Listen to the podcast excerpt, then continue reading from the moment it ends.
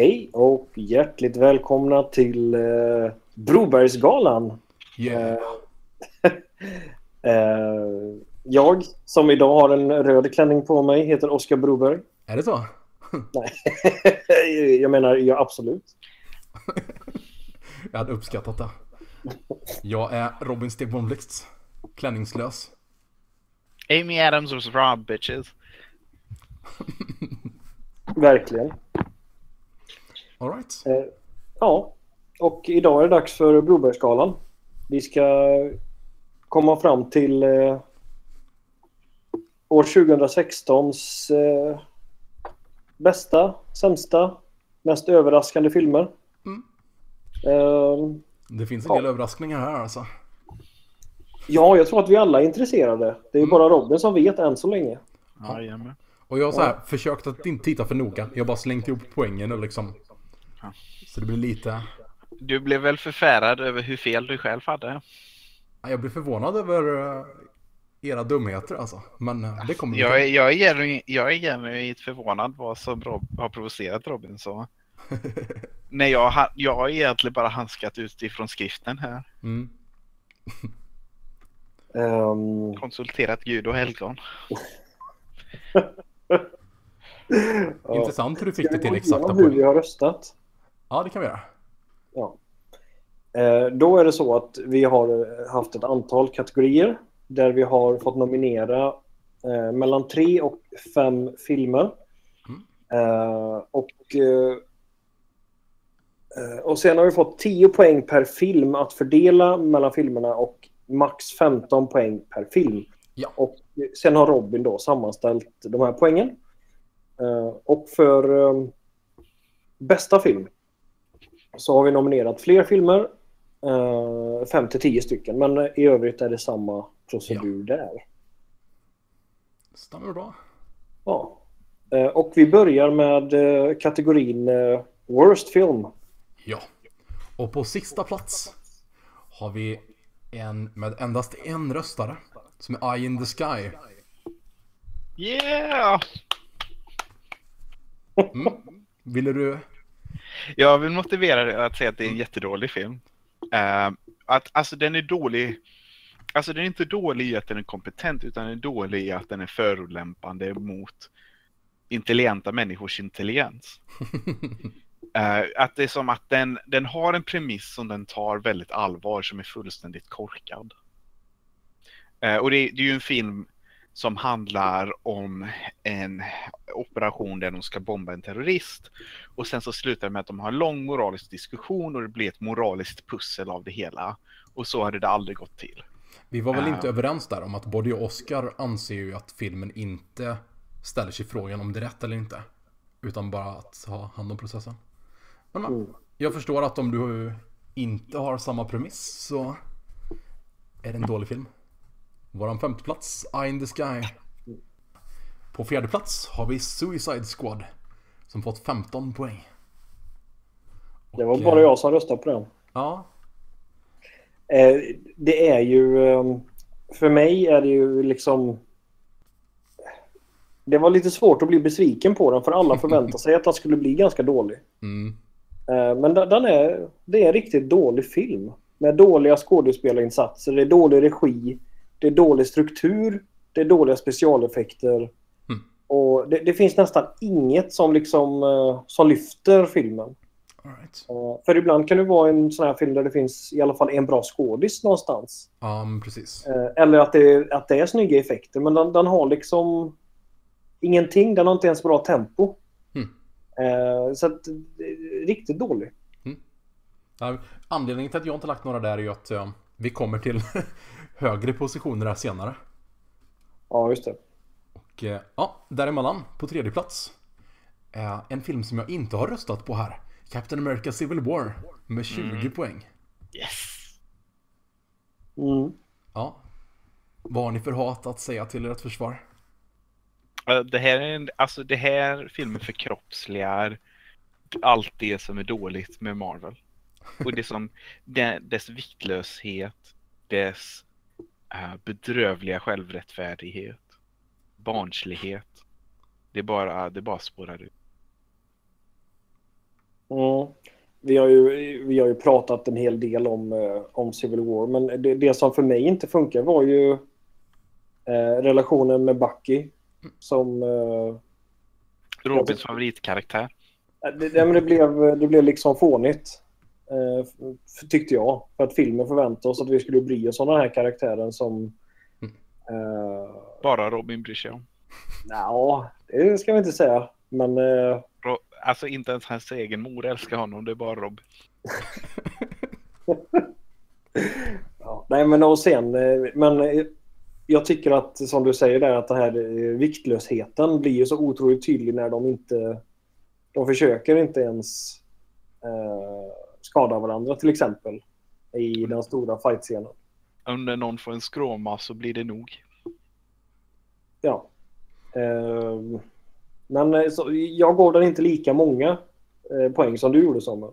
Nej. Men, eh, för att jag tyckte den har ändå vissa kvaliteter som jag fortfarande Mm. gillar. Så. Yes, och jag har redan försvarat den här filmen i dess eget avsnitt, så jag tänker inte köra en extra vända. Nej. Eh, så, på tredje plats Captain America Civil War. Och sen har vi en delad första plats där vi får diskutera oss fram till en vinnare. Eller När ju Simmy 2 förlorare. är vinnaren. Jag tror nog det alltså, men först, det eh, sa vi inte när vi diskuterade, eller gick igenom upplägget. Där det är en delad plats med två eller flera filmer kommer vi helt enkelt diskutera oss fram till hur ställningen dem emellan blir. Mm. Och på delad första plats här har vi X-Men Apocalypse och Now You See Me 2. Med hur många eh, poäng? 30. 25 poäng delats där. Och ja, jag håller nog helt med om att jag avskyr X-Men Apocalypse mycket mer. Men Now You See Me 2 är likväl en sämre film. Mm. Det finns åtminstone en bra scen i X-Men Apocalypse. Ja, får jag Det gör inte att jag hatar filmen mindre, men uh, Vilken är den bra scenen i X-Men Apocalypse? Quicksilver. Den är i Vilken? mitten, inte den i namnbyggen. Vänta, vilken är den? När han räddar folk ur eh, huset. Jaha, ja den är ju ganska bra. Och det, det är den Alltså- scenen som är bra. Vänta, jag, får jag gå in och retroaktivt och skriva minus fem poäng? Men Apocalypse. Ja, nej men det, det blir ju det i praktiken i vilket fall. Och vi sätter Now We See Me 2 som, om inte Oscar vill motsätta Nej, sig. jag, jag håller med. Alltså X-Men Apocalypse, den är, den, jag tycker den var så dålig så att det blir ju åtminstone kul att diskutera den. Mm. Uh, så medan Now You See Me 2, eh, den, den är så intetsägande och dålig. Mm. Nej, Så- jag, du, jag gillar X-Men Apocalypse både ironiskt och oironiskt. Mm. Fanns ju nominerad på andra ställen också. Jajamän. I alla fall, Now We See Me 2 tar hem värsta film, sämsta film för året. Ledsen Ruben. Alright, nästa kategori. Eh, mest besvikande film. Och här börjar vi på en, ska vi se. Femte plats med Zootopia. Som har fått 12 poäng. Och eh, det är väl du och jag där tror jag Oscar som... Ja, den levde inte upp till vad man ville att den skulle vara bara. Så här. Den ville ha en djupare innebörd som det varit i mycket av Disney och Pixar på sistone framförallt. Men Ja. eh, det föll så platt med multikulturella som ändå hade den där nivån av ja fast det är bara om man kämpar emot sina instinkter. Undergrävde hela poängen. Nej, men jag, alltså det, är för att, det är en film som den gör ju många saker rätt kan jag tycka också. Så här, Mm, absolut. den, den är väldigt snyggt animerad. Eh, det är många skämt som är jättebra. Mm. Eh, karaktärer eh, bitvis också jättebra. Ja, Men det förstörs verkligen av det här eh, ideologiska, eh, liksom, ja verkligen. ska man säga, kraschen. Ja, det blir ju att hade man inte gillat de bitarna så pass mycket så hade man inte då hade inte filmen varit en lika stor besvikelse tror jag. För det känns som filmen bygger upp till någonting som man gillar rätt mycket och sen som du säger en stor krasch. Ja. Så Det, för mig så hör Zootopia är tryggt hemma i högen av filmer som jag har inga förväntningar och därför kan inte bli besviken. Mm. Nej, precis.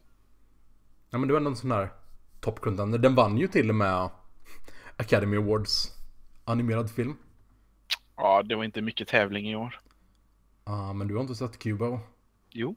Har du det? Ja. Ja men eh, Cuba och Mona alltså. Jag, jag, Vi, hade kom, ju vi kommer sett- till det senare. jag hade ju kunnat nominera Cubo för den här kategorin. Oh. Då får vi ta den diskussionen. diskussionen. Nej förresten, det hade jag inte kunnat liksom. göra. Jag hade inga förväntningar på Cubo. Nej, i alla fall på delad en trevägs andra plats här har vi. Patterson, Captain America Civil War och Rogue One. Okej. Och eh, ja, jag drar mig ur den här för jag har inte röstat på någon av de här. Eh, du var Patterson där eller? Ja, precis. Um, ber berättade jag om Patterson i förra avsnittet vad jag inte gillar med den? Mm, ja, det gick du igenom. Jag vet inte om det var att hela var i avsnittet eller om du pratade visst runt omkring också. Men Okej, ja, men jag kan, ta det fort. jag kan ta det fort igen. Det som jag hade ju väldigt höga förväntningar på grund av Only Lovers of Alive ja, och med Adam Driver som jag älskar. Mm. Um, och det handlar om en busschaufför. Men och jag känner att det, är som det, det finns skalet av något bra där. Men filmen blir så intetsägande och sen är det ju framför allt att ehm, hela filmen dras ner att han har en så fruktansvärt infantil flickvän. ja, Ehm, det, det, som hon är känslomässigt som ett barn. okej. Eh, Och han helt betuttad i henne. Och det, det blir en så tråkig relation att titta på. Hon är så gräsligt manipulativ. Mm. Eh, och det, det, det, som, det blir liksom att den leder ingen vart. Ja, bara Eh, uh. nej, roadblock för hela filmen alltså. Ja, och jag, alltså det finns, det, alltså det är en film som inte försöker leda någon vart heller. Mm. Men jag känner att det den skildrar blir nästan aldrig vackert. Det är bara stundtals som det som, eh, vad ska man säga, Only Love Yourself Alive leder egentligen inte heller någon vart.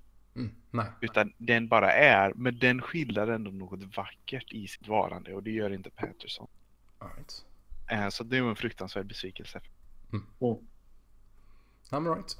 Jag antar att vi ändå tar de andra två som ni båda var besvikna på högre. Vänta, Rogue One och Civil War. Eller? jag var inte besviken på någon av dem. Du var inte det? Okej. Kollar Jo, du fel jag. på? Kollar du Nej, fel jag bara utgått ifrån eh, vad jag vet eh, Jaha. att ni tycker om filmerna. Eh, Men- ja. Eh, men då kanske jag kan bestämma då. Ja, Ja. du bestämde ju mellan dem för att bägge av dem var ju, hade inga förväntningar, blev inte besviken. Men hade inte du förväntningar på Rogue One? Jag hade lite förväntningar innan, men Ja.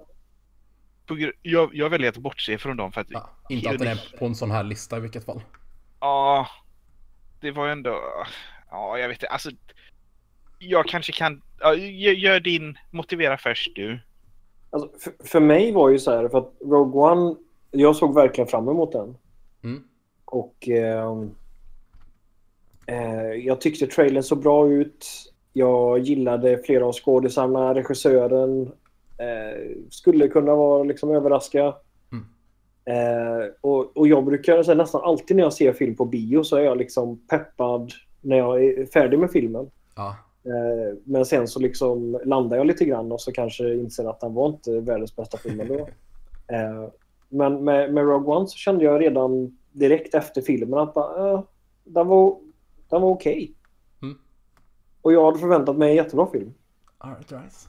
Eh, Men för mig så är Rogue One en större eh, besvikelse än Civil War. För av någon anledning så började jag eh, förvänta mig att jag inte skulle gilla Civil War så mycket.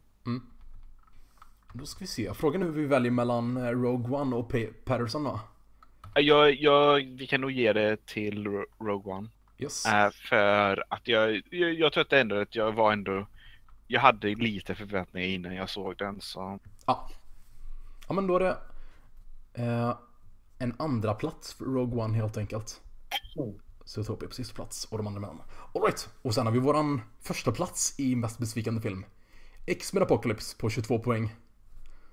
Och eh, ja, jag hade hoppats att det skulle vara ytterligare en av mina favoritfilmer. Det var en av filmerna jag hatat mer än det mesta i mitt filmtittande någonsin. Jag kan tänka att den får extra mycket poäng ifrån dig Robin på grund av att den avslöjade lögnen om alla de andra filmerna du älskade.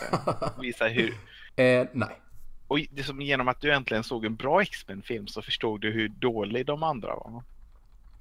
Jag tänker inte bevärdiga med ett svar. Så Oskar, eh, du var också med på det spåret lite grann åtminstone. Ja, visst.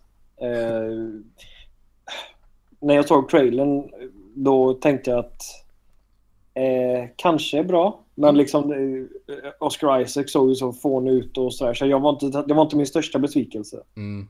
En av hans största roller. Ja, han var väldigt stor ibland. Eh, Ja. ändå. I drömsekvenserna i alla fall. Men, eh, men det var inte lika stor besvikelse som, eh, som Rogue One och Civil War.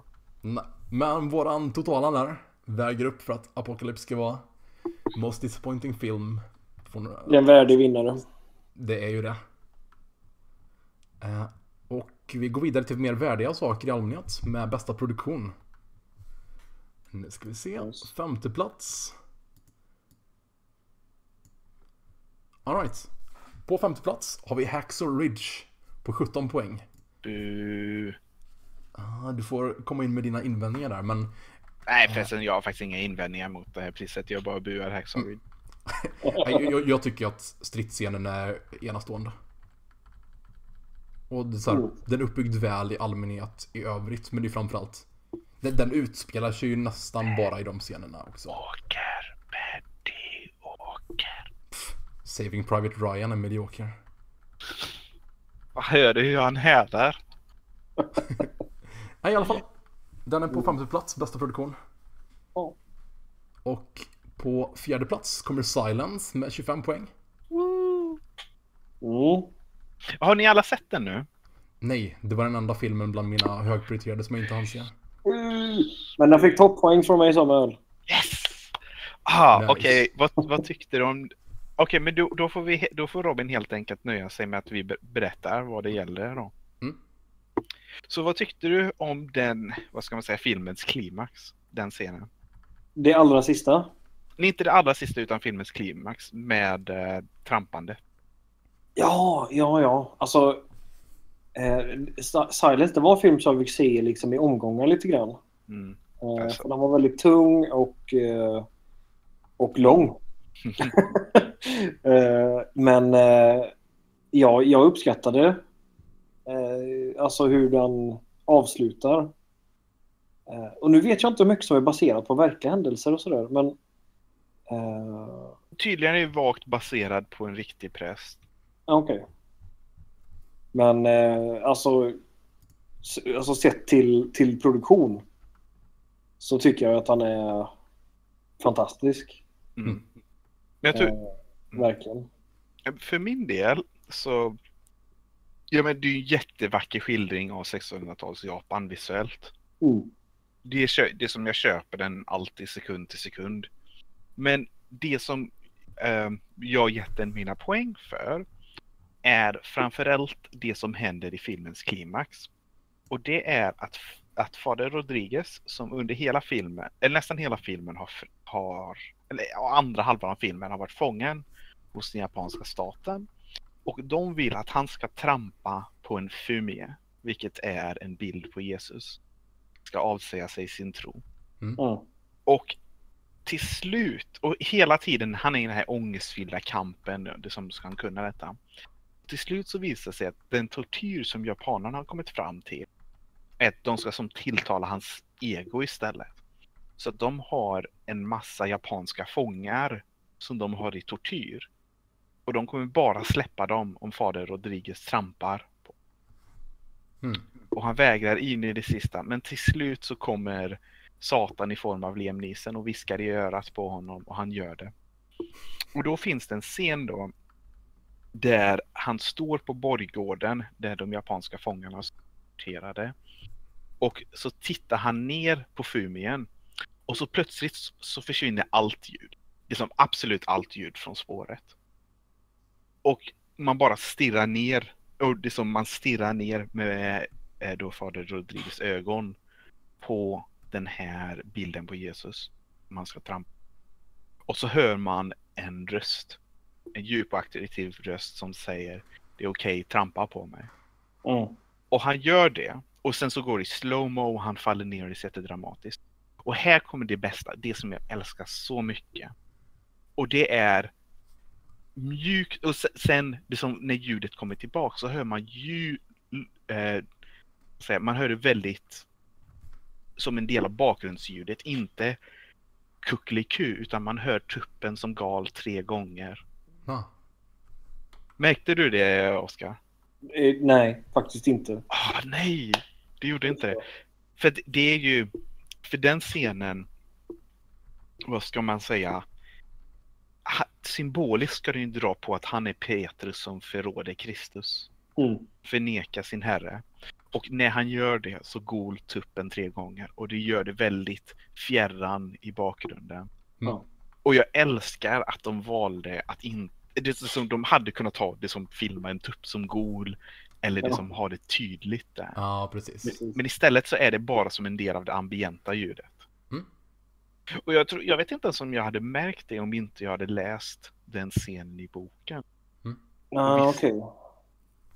Men, men eh, det tyckte jag också generellt det här med hur filmen använde ljud. För det var ju i princip ingen musik i filmen. Mm. Eh, och, eh, men- men det man hörde var ju ofta skogsljud. Eh, syrsor och vind och vatten. Mm. Eh, som eh, i vissa scener byggdes upp till ett eh, något crescendo liksom. Och så blev det tyst. Mm. Jag tror de kanske gjorde det tre gånger eller någonting genom, eh, genom filmen. Eh, och det var ofta för att bygga upp eh, en, viss stämning eller känsla hos eh, eh, Rodriguez uppfattar jag det som i alla fall. Eh, och den är... Ja, ljudproduktionen i filmen var ju också väldigt, väldigt bra. Alright, Silence. Jag kan tänka mig att den hade kunnat vara ännu högre med mina poäng också. Men den hade inte tagit första platsen i alla fall. Så vi har det sagt. eh, nästa plats kommer kanske inte den största förvåningen men en position som jag inte placerat några poäng i men den ligger ändå på 28 poäng. Och det är The Handmaiden på tredje plats. Aj! Mm. Wow. Ja, ha, ja okej. Robin, Ja. vad tycker du om produktionen i The Handmaiden? Ja, alltså. Jag vet inte. Det, det sänkte ganska mycket. Jag, inte, jag gillar inte filmen särskilt mycket. Oh, Och eh, ja, det lär vi återkomma till en del också. Men alltså filmen är ju likt, vad heter det till det Chan... Chanwook Park han heter? Shanwook Park heter. Ja. Eh, än så länge har jag ju inte gillat någonting han har gjort. Jag känner väldigt mycket samma sak för den här som jag känner för eh, Oldboy. Bara Hade han... också gjort Snowpiercer? Ja, jag tror det va? Ja, jag gillar inte Snowpiercer. Jag har inte sett Oldboy. Ja, jag känner att så här. Det finns garanterat eh, saker som är mycket kopplade till den nationella identiteten och historien och sådär som jag inte insatt i som sagt skulle öka värdet en hel del. Men för vad som är tillgängligt för mig så känns det mest som chockfilmer med inte särskilt mycket karaktärer och handling som jag är intresserad av.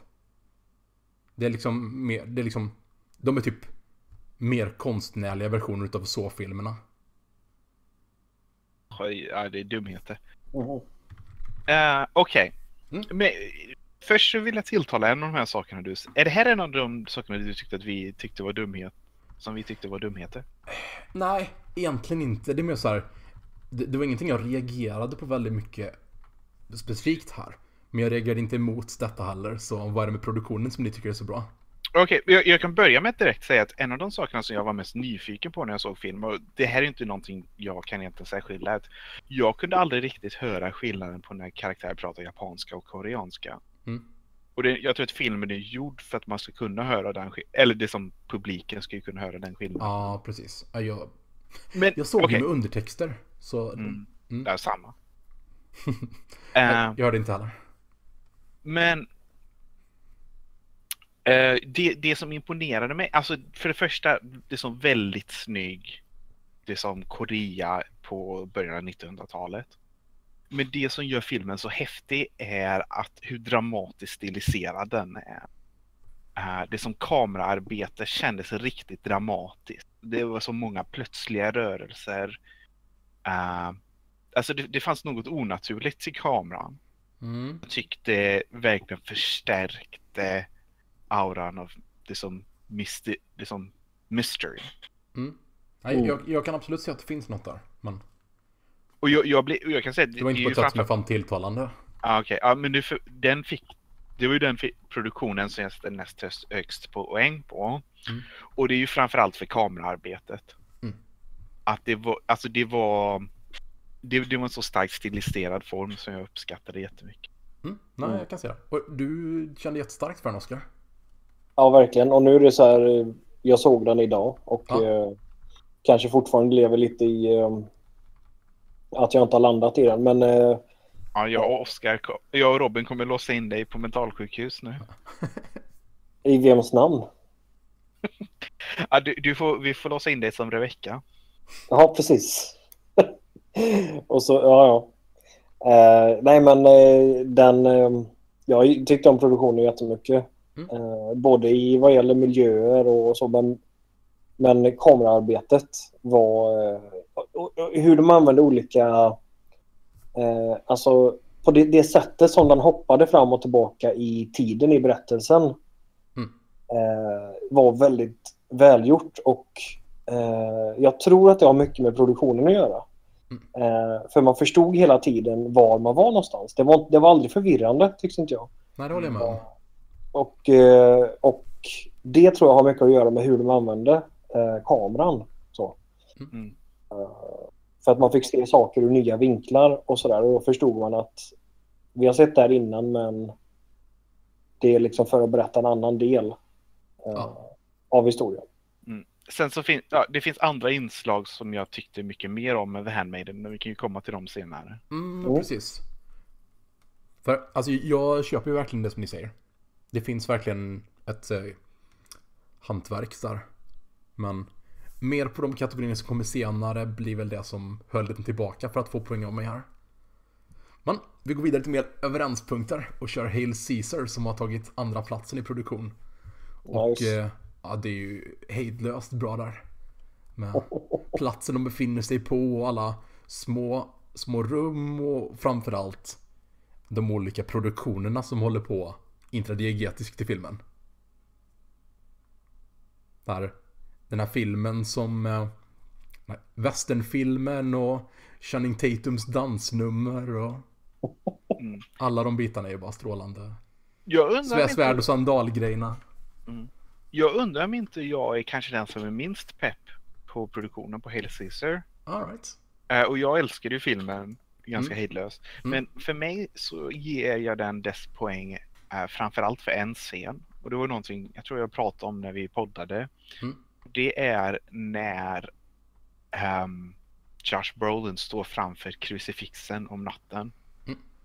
Och det är en sån fantastisk inramning för att han står vid en falsk kuliss för att det som, den är ramad så att du ser kanten på det som skyboxen som har målat.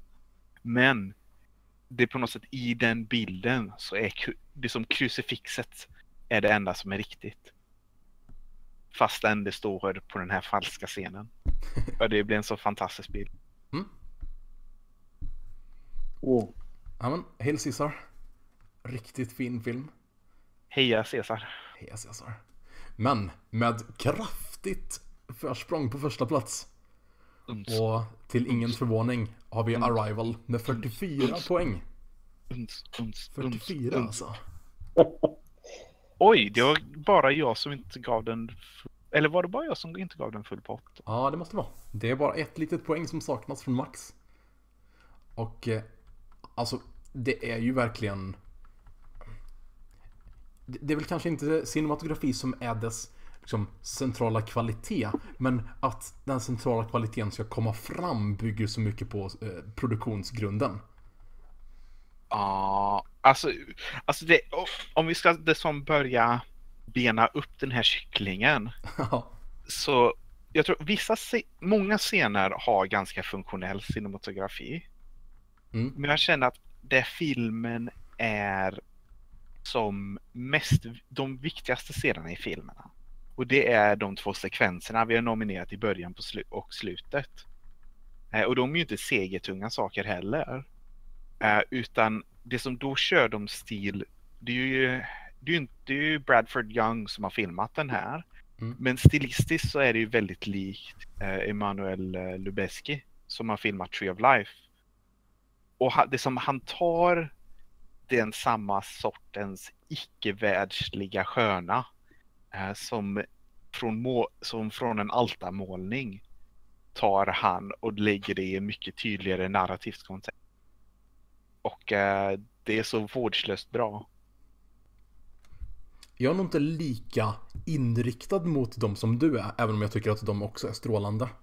Men jag så här, jag har nog mer en så här, helhetsuppskattning än att det är de som verkligen lyser fram för mig. Så här, alla bitar med, med ljud och vin- kameravinklar och toner och djup och allt sånt är liksom fantastiskt filmen igenom. Mm. Och det är liksom hur filmen utnyttjar både i de, de sortens sekvenserna och i de här liksom, alien-sekvenserna och i ja, alla bitar tycker jag är fantastiskt gjorda här. Mm. Så, Och den är också, alltså, ja, den är ju fruktansvärt vacker sekund till sekund. mm. Ja men precis. Jag tar tillbaks det jag sa om att det var funktionellt. jag sitter och bläddrar igenom den nu. Mm. Eh, Och, och de här cirklarna är ju ett fantastiskt produktionselement. Mm. Ja men eller hur? Det, det bara innehåller så vansinnigt mycket högkvalitativ produktion så Mm. det är en given första plats. Och också den bästa setdesignen för att de tog telefoner från min arbetsplats. Ja, och, nej men, och jag tycker återigen här att, att produktionen gör ju så mycket för, för förståelsen av filmen. Ja, Ja, Och det... Någonstans är det det centrala, tänker jag. nej men Eh, Det blir ju det här av att filmen genom att det, det blir en eh, gravitas när det behöver det och liksom Ja. det förstärker tonen på ett sätt som gör att den lyckas få förtjäna att tala om liksom viktigare saker. Ja. Mm. Och den är inte liksom så här snygg eller eh, som så här stylish bara för att vara det liksom. Utan den har ju hela tiden en, eh, ett syfte Ja. med det. Är inte The Revenant. Nej men precis. Nej, Det är nej. verkligen ett bra motexempel. Ja. Men jag, jag, jag tror att det kanske, alltså, ja det är fyllt med fantastiska miljöer, men jag tror nästan den vackraste bilden är under introsekvensen när hon håller barnen. Och det, det som, det är filmat mot ljuset som kommer utifrån. Ja, och, och jag tror att alltså den ger en slags helighet till den scenen. Ja men från det ska vi gå vidare till bästa scen. Yes. Med Arrival tar han första platsen i bästa produktion. Och bäst syn på femte plats. Okej. Fi- Vad, vad tror vi killar? Kommer det finnas någon kategori som Arrival är nominerad i som den inte vinner? Jag är Oh. kanske inte rätt man att svara. Jag vet saker i förväg. Jag tror att den kommer vinna allt. All ja, jag är inte helt säker men... eh, mm. Ja, vi ska right, inte vi börjar här. Med en femteplats. Femteplats. Eh, som jag är nog den stora förespråkaren för. Och det är Just One More-scenen i Hacksaw Ridge. Som jag gillar starkt. Och... ah, vi avvaktar nog lite längre fram innan vi går in på ditt, ditt motstånd Samuel. Mm. Men, men, eh, ja. ja, jag gillar den jättemycket. Och jag tror att, alltså att motivera den scenen är ju att motivera hela den filmen. Mm. Den, Ja, men alltså så- den, den, den scenen är ju filmens poäng. Ja, jag gillar den jättemycket. Mm. Ja, jag tyckte också den var bra. Så femte plats, Just One More, Hacksaw Ridge. Och här ska vi välja. Det här kommer bli tufft för vi har en delad tredje plats mellan två Arrival-scener. Ja. Ja till livet och intron. Nej! Judas! Ja, okej, okay, Robin har sabbat redan det här. Jajamän. Jag tror att du kommer vara ganska nöjd sen i vilket fall Samuel, men... eh, Ja, det kan hända. Mm, nej. Vilken... Jag kanske ska stå som vågmästare här då alltså. jag får ju göra mitt case först då. Ja. Kör. Och, och jag vill göra Ja till livet. Eh, och Ja till livet, alltså det är ju en längre sekvens. Så att den blir ju något utspädd. Men jag vill först säga att jag har nog aldrig känt så jag har nästan aldrig känt så mycket under en film som jag gjorde under den. Mm. Och vad ska man säga? Den tar ju binder ihop hela filmen och sen bara kastar ut dig ut i stjärnorna. Mm. Eh, Den, alltså den är så överväldigande i sin storhet. Mm. Eh, och att det är som hur den, det är som dall, det som, den hoppar mellan alla de här sekvenserna som stä- förstärker varandra. Mm. Med sin, och det är som alla sekvenser den visar hade varit fantastiskt vackra. Men att de samsamel i en himmelsk kör sjunger kring tronen. Mm. Jag kan tycka så här i och med att det, det med tanke på hur filmen, vad den handlar om i och med tidsresandet där. Eh, så skulle man ju kunna argumentera att de här scenerna egentligen är samma scen. Mm. Och de kanske ska ha samma position i listan. Ja, det är... Ja. ja, jag tror faktiskt Oscar vinner det. Ja, ja, du har en poäng där alltså. Vi gör en... eh, när vi åtminstone är eniga om att fuska Ja, så lär det vara enkelt att få igenom det fusket. Ja. Så på en kombinerad tredjeplats istället helt enkelt har vi introt och Ja till livet från Arrival. Och, och jag tror... Och, och den första scenen är den är ju så extraordinär den med.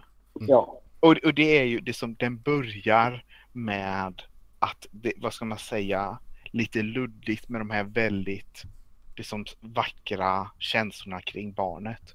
Men sen så efter den här delen där man har dottern som säger I love you, I hate you. Och sen så har man egentligen bara fyra scener som skildrar slutet på hennes liv. Och de är alla väldigt korta. Mm. Eh, vissa av dem är kanske bara det som en eller två sekunder. Mm. Men det som man får den fullständiga berättelsen där. Mm. Eh, att det som den gör i, på, en, på en minut vad många filmer inte kan göra på Ja. Där, där fick vi bra försvar till Arrivals position och eh, välförtjänta plats i den här listan. Och om vi går vidare till vår andra plats så har vi kristologiscenen från Hail Caesar. ont. ont, ont. Som jag nog känner så här. Jag har inte gett den några poäng. Men jag är väldigt bekväm med att den ligger här. För jag gillar den skarpt. Mm. Det är bara att den är så här. Det... Mm, jag, jag ska inte säga för mycket. Ja, Jag gillar det... Alltså det, jag har aldrig skattat så mycket under en film som jag gjort i den här scenen. Den är underbar är den. Och, eh, först när, när jag läste så här nomineringarna och hade jag glömt av vilken film det var så jag, jag bara antog att det var från Silence. Mm. Eh, så jag blev så förvånad och så frågade jag Samuel vad, vilken, vilken scen är det egentligen? Ja. Ja, men det är ju den när han säger ja eller nej. Var i Silence är det liksom? Så Ja. men eh, det, det är inte Silence, det är Hail Caesar liksom. Jag bara, ja, ja just det.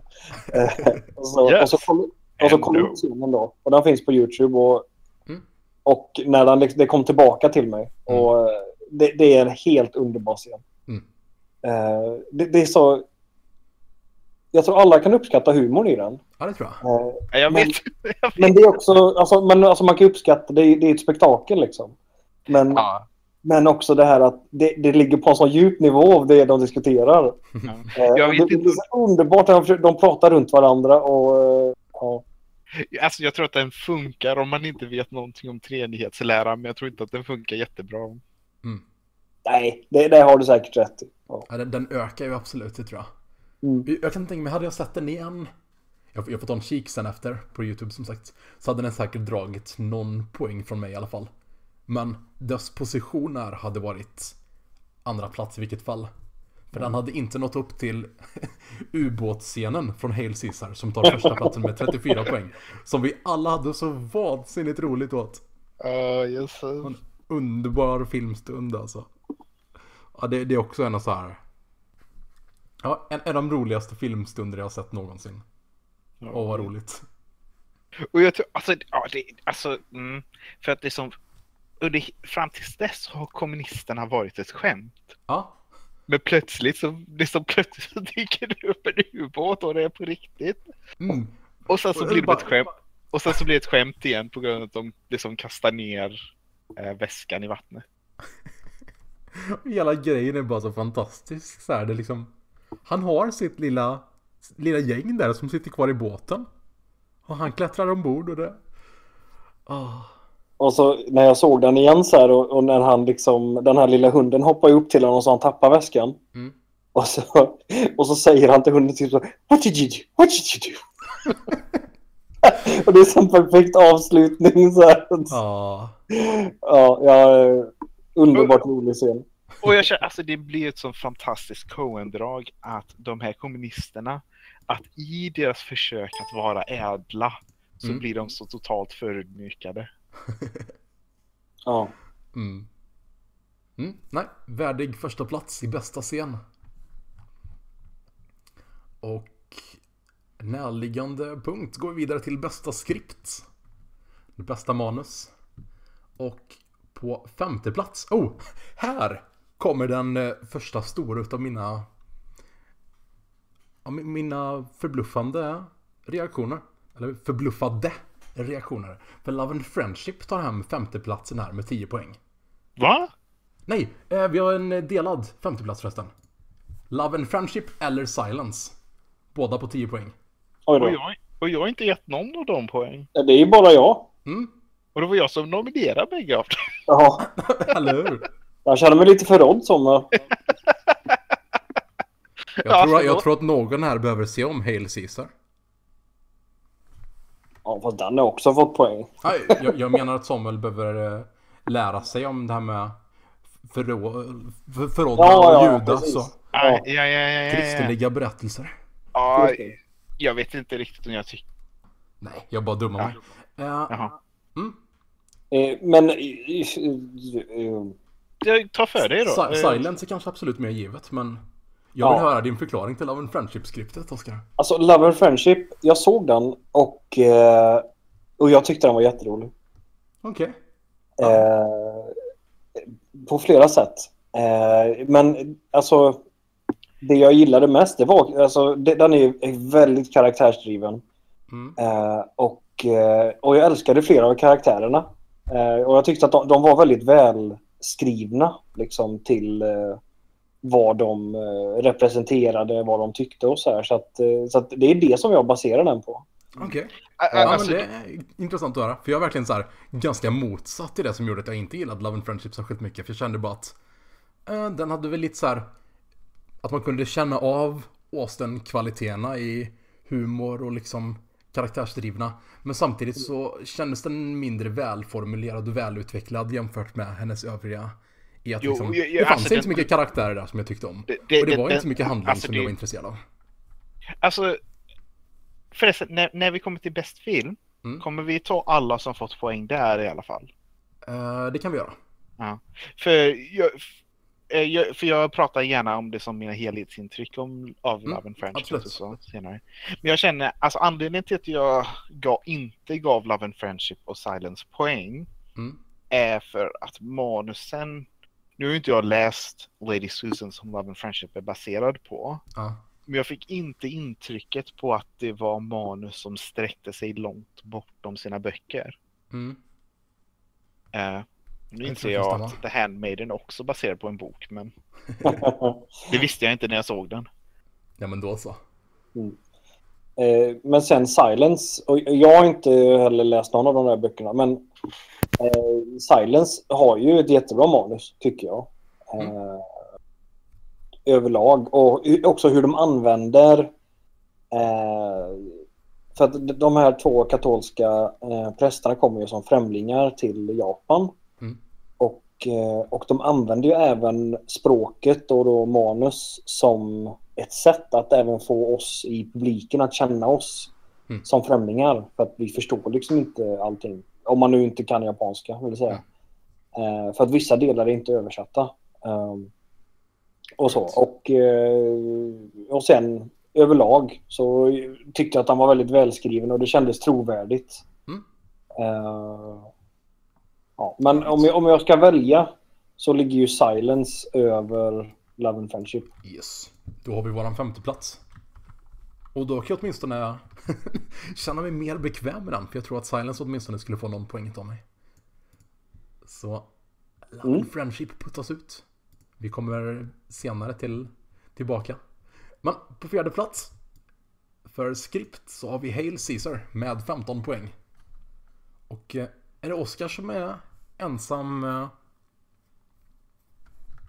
Nej. rövar här också? Nej. Samuel har lagt till lite också. För jag känner ju personligen Jag gör ju inte alls Samuels tolkning. Jag har ju mer av det som en jätterolig film. Men skriptet är inte det jag känner är starkt i Hail Caesar.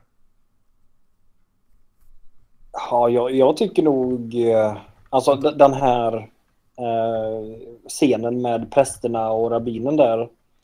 Eh, den talar nästan för sig själv tycker jag. Mm. Eh, Alltså, det är så välskrivet och tempot är liksom också så här. Ja, den är ju välskriven som, alltså komiskt välskriven och så här i, alltså både hur den faktiskt tar dialog, men liksom humorn i dialogen. Det är mer Mm. att jag känner att så här, hur den knyter ihop helhetshandlingen som inte så här, får den att bli bästa skript nominerad för mig. Mm. Ja, okej. Så det är så här, eh, träffar väl lite vid sidan om vad som är kategorin för mig kanske.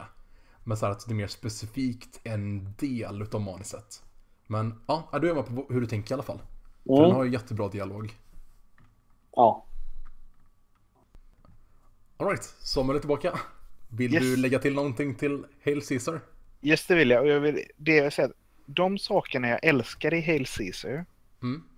känner jag har mer att göra med regisseringen och det som jag läser in i den. Mm. Ehm, du, du nämnde väl lite där att så här, det är mer att din tolkning är inte tolkningen som Coen-bröderna själva har tänkt. Nej, precis. Jag tror att alltså, det, det är en fantastisk plattform att tänka på filmens tema. Mm. Det, det blir som en plattform att tänka på det som man tar med sig där. Mm. Um, medans, vad ska man säga, ett, ehm, ja, det, det, den har fantastiska kvaliteter, men eh, jag ger den en femma. Alright. Uh, då kan vi gå vidare till andra positionen till slut. Och eh, här vill jag verkligen höra eran motivering. För The Handmaiden dyker upp igen på delad andra plats med 10 Cloverfield Lane. Jaha, men varför ska du komma med...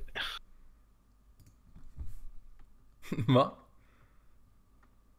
Okej, The Handmaiden är på... an- Alltså jag gav Handmaiden 10 poäng på grund av ordvitsen. Det är en Mhm. film som handlar om att stoppa hands i maiden. Så välskrivet. Eh, Jag, jag tycker alltså Handmaidens största styrka är att... Eh, Vi kan säga att det, det som jag tycker mest om kan vi vänta till Best Picture. Alright. Mm. Men det som jag tar upp här är att den här filmen den är ju indelad i tre stycken tydliga segment. Mm. Så man har segment 1 där man tror att de ska lura, eh, nu minns inte jag vad hon, vad hon heter, eh, men grevinnan, Hideko. Ja. Hideko. Sen så, andra delen så är det hur de ska lura Suki. Mm. Och sen tredje delen hur de ska lura honom. Mm. Och jag tycker att det blir, alltså det, det är som en thriller. Så tycker jag att det är ett jätteeffektivt manus. Och den är Mm. liksom jätteintrikat. Ehm, och det... Jag gillar alla vändningar i den. Väldigt mycket. Mm. Det gör inte jag. Ja. Nej, men jag, jag, alltså jag, jag är på samma spår där. Att det här med hur, hur den... Alltså manuset nystar ju upp filmen. Liksom. Uh, jätte, jättebra tyckte jag. Alltså, jag tycker att det finns för mycket sådana här konstiga frågetecken och saker som inte blir uppnystade för att det ska gilla det. För mig känns det mer bara som Oh, nu kommer en ny plot twist utan att vi så här reder ut vad vi håller på med för tillfället. Vilket snarare är så här. Jag ser egentligen inte det som ett hantverksfel så mycket som en narrativ struktur, liksom en viss berättarteknik som fungerar på det sättet. Att det kan lämnas mer öppet. Och i den här filmen så gillar jag inte det. Jag förstår inte vad du menar. Alltså, jag tycker att det är väldigt mycket som är luddigt med den här eh, farbrorn, bland annat. Och så här, vad som egentligen varit motivationen för... Eh, vad heter han nu? Han eh, låtsas eh, greven. Så här liksom, det erotiska och sexuella. Var det liksom så här... Alltså... Oh, ja. Ja, jag, Han, han hade ju bara en motivation. Det var ju att kunna köpa en flaska vin utan att tänka på vad det kostar. Fast det blir ju inte det. Han är ju också så här. Det är det som jag känner inte är så klargjort ifall han så här är. Liksom har, har eh, konstiga aversions. Jag tror att alltså jag tror jag har inga problem med att se bägge liksom. Hans primära jakt är status. Mm, mm, absolut. ekonomisk status. Men han vill ju även säga, han har ju även sina böjelser. Mm. Men, Men det är det som jag känner blir så här. Allmänt luddigt. Varför väljer han att göra en ny pakt med henne? Och vad är det som liksom... Ja, nej, jag tycker att den inte... okej, jag, jag hade inga problem med att följa med i vändningen. De kändes alltid klara för mig. Liksom. Okej. Ja, de var oklara där de skulle vara oklara.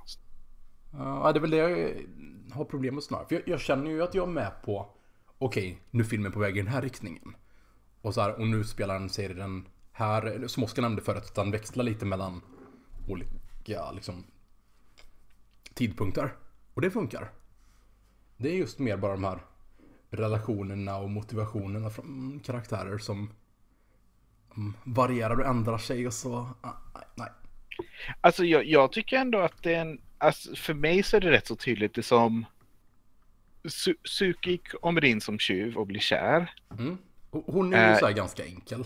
Hi- Hideko är också ganska enkel. Hon vill, det som hon till en början vill också, det som är med, går in i det här för att lura Suki.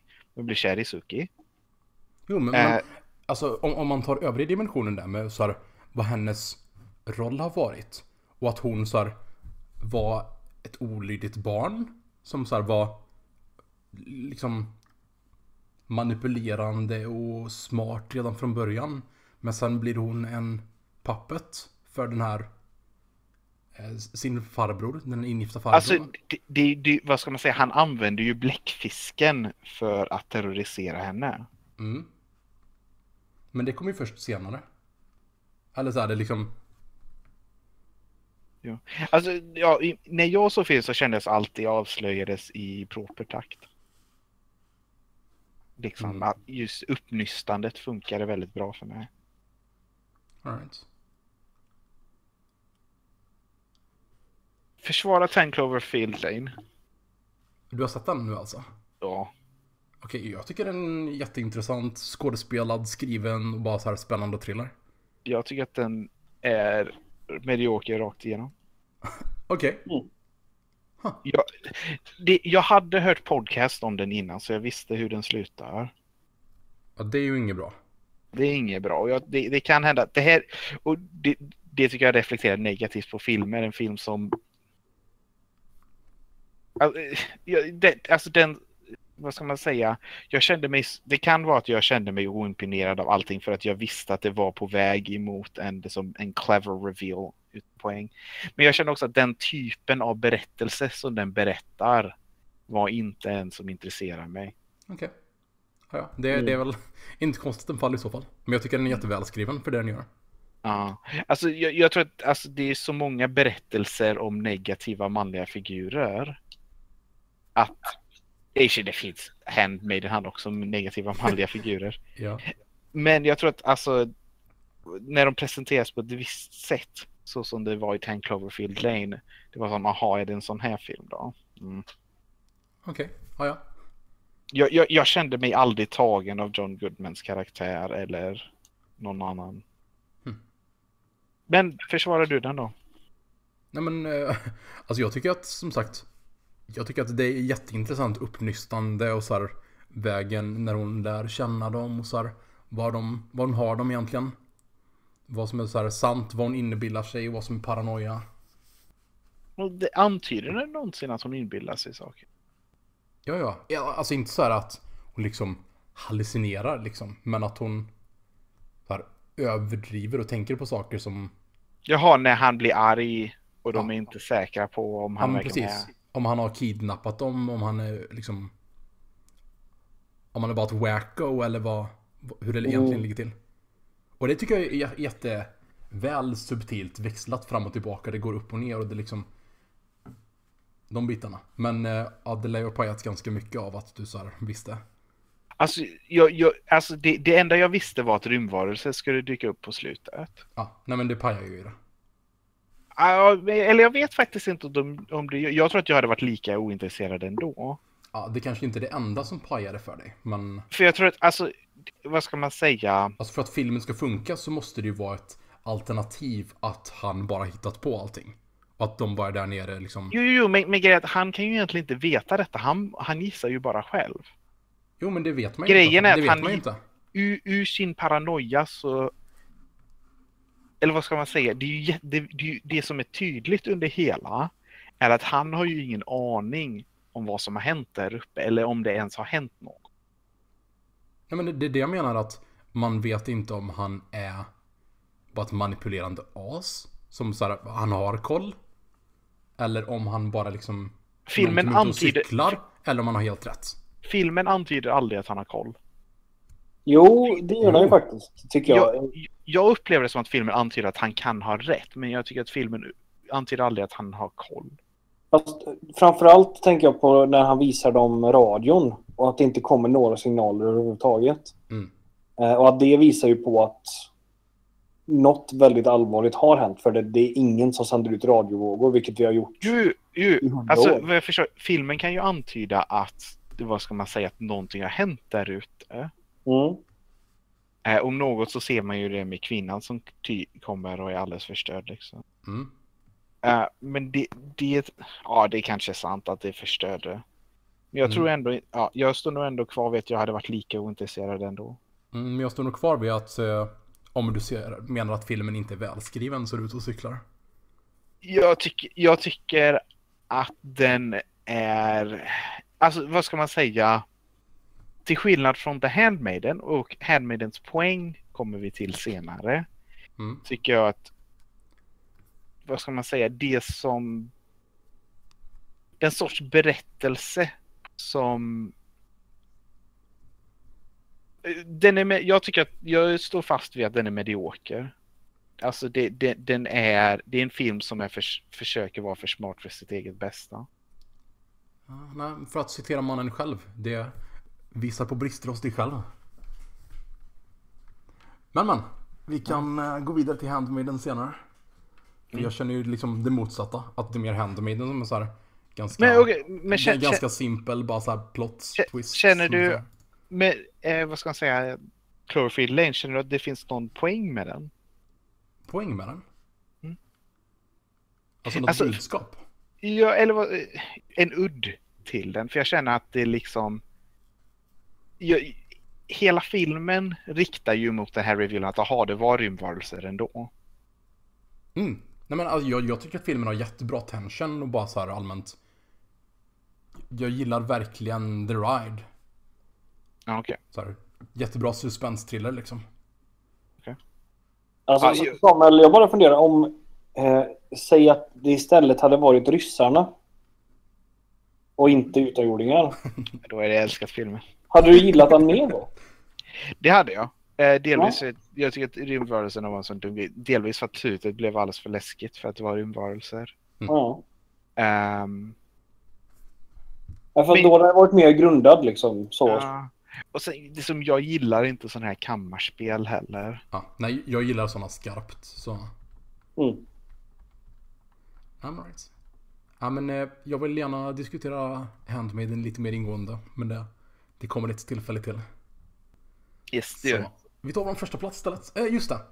Vi behöver välja en, eh, vilken det Jaha. faktiskt är som vinner mellan Cloverfield och Handmaiden. Som andra plats. Vill du vara vågmästare, Oskar? Jaha, eh, Handmaiden vinner den. Ja. Ah.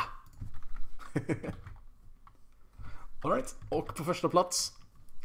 Återigen, med vid marginal. Från Handmaiden och Cloverfields 20-poängare så går Arrival med 42 poäng. 42 poäng. Tar bästa skript. Ja, Yes. jösses. Vem är skyldig här? Vem är skyldig? Jag vet inte vad var det jag gav. Vem gav inte 15 poäng till det bästa manuset någonsin? Eh, jag gav inte Arrival 15. För jag delade inte upp mellan eh, 15 och lägsta liksom. På tal om det, Arrival är ju också baserad på en bok. Glömde jag bort. Men det var ju han som... Nej, det var inte han som skrev boken som skrev manuset. Nej, men jag läste den. Det är en kort... Eh, en novell. Mm. Eh, Ja, precis. och den var jättebra tycker jag. Men den var ganska olik Ja, film. det har jag hört också. Ja. Eh, på ett bra sätt. För att de, de är bra på olika sätt. Mm. och filmen hade inte varit lika bra om den hade varit mer som boken. Okej. Eh, tror inte jag i alla fall. Nej men, eh, innan vi går vidare där i alla fall. Det är att jag har gett eh, min, jag, jag har bara tagit tre nomineringar på skript. Och min tredje plats där är också väldigt hög. Så. Det att Så vilken var din tredje plats? The Witch. Okej. Ja, Ja. den... Eh, Den var, ju- den var ju tyvärr ensam om att ge poäng så. Ja, det var synd. Jag ville, ja, jag vill inte ge Witch. Om jag ska ge en film poäng. För Som mycket jag inte poäng utan att sett den, nej, precis. Ja, precis. Jag har tyvärr inte sett den heller. Så att eh, det... Ja, nej men det är ändå sån här, det är en ganska, det är, det är en svår film. Det är en väldigt obehaglig film så. Tänker inte klandra för den saken. Eh, och jag känner, jag vet inte om vi har något mer att säga om Nej, vi har Arrivals talat så mycket om Arrivals välskrivna historia. Så. Ja. Men det- blir spännande tycker jag. Ja. ja. Här kommer det lite mer eh, sån här Vänta, eh, otippade saker. om, om jag bara ska sammanfatta det här med Arrival. Mm. Så alltså den, den skjuter ju på fulla cylindrar i produktion, i skådespelande och i manus. Men det är ju manus som verkligen höjer den till skyarna. Ja. Ja, så är det. Yes. Alright. Då kör vi vidare på bästa manliga skådespelare. Oscar. Isaac. Eh, på femte plats. Så vi ser om Samuel hatar på den här aspekten precis som resten. För på femte plats har vi Andrew Garfield för Hacksaw Ridge med 19 poäng. Mm, mediocre. Mediocre. Nej, jag, jag gillar honom jättemycket där.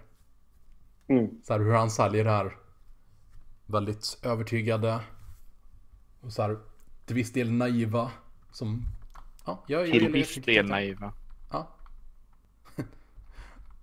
Mm. Nej, men jag tycker hans karriär har gjort en sån...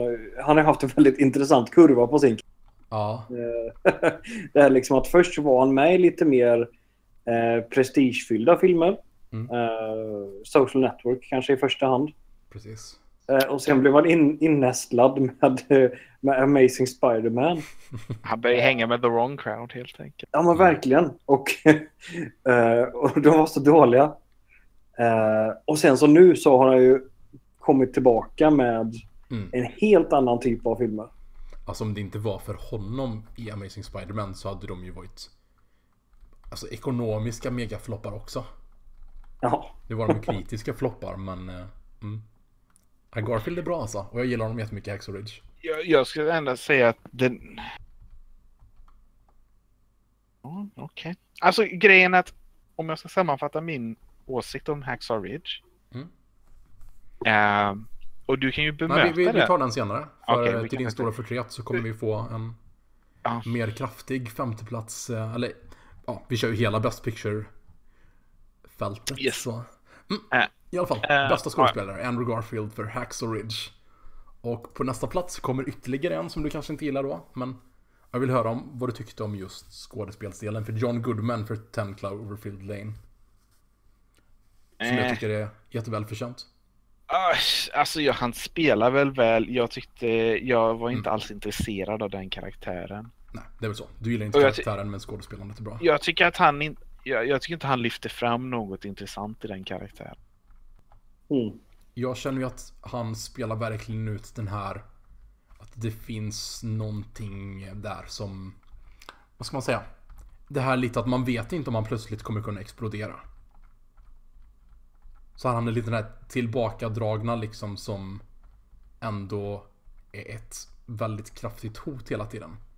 Jag tror, alltså jag tror att det, jag tror att den karaktären hade varit mycket bättre om de inte hade spelat det som... Jag tror att om man hade haft en, vad ska man säga, mindre övergreppslig karaktär. Tror jag att jag hade kunnat tycka om honom mycket mer. Ja, Eller fast då hade det varit en annan relation och en annan film också. Ja, det är en bättre film. Nej. Men ja, du gillar dem också Oskar? Ja, absolut. Eh, han, han gör ju den rollen, tycker jag. Ja. Mm. Eh, det är så typiskt John Goodman också. Eller typiskt, men han, eh, han spelar ju på sina styrkor väldigt mycket, tycker jag. Ja. Och eh, jag, jag gillar honom.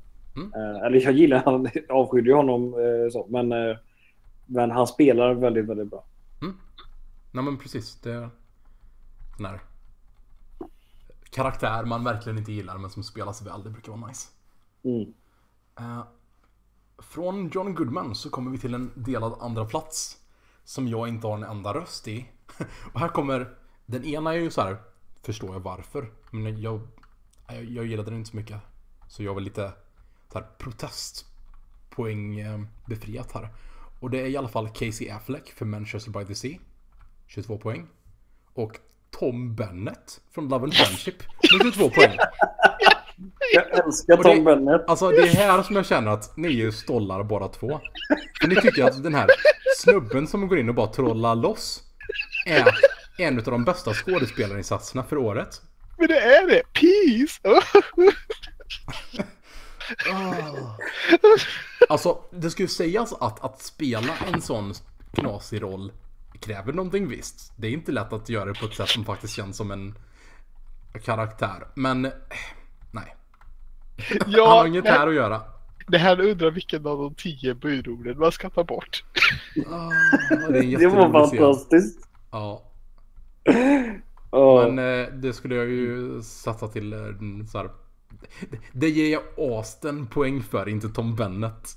Jo, jo, men hans leverering av det, alltså att han, alltså, jag, jag är ju, alltså han spelar, alltså grejen är att det som tonen för resten av berättelsen, att ingen annan liksom beter sig som honom och han bara dyker upp och är den största stollen. Mm. Och jag, jag, det är Ja, bara, han, han är ju helt klart väldigt rolig. Men är det här å, årets bästa skådespelare? ja. Nej. Eh, han fick min högsta, högsta poäng. Ja, Eh, ja, ja. och, eh, ja det var det jag kände. Oscar? Ja, jag, jag tror att tiebreakern är självklar. Han vinner mot Casey Affleck.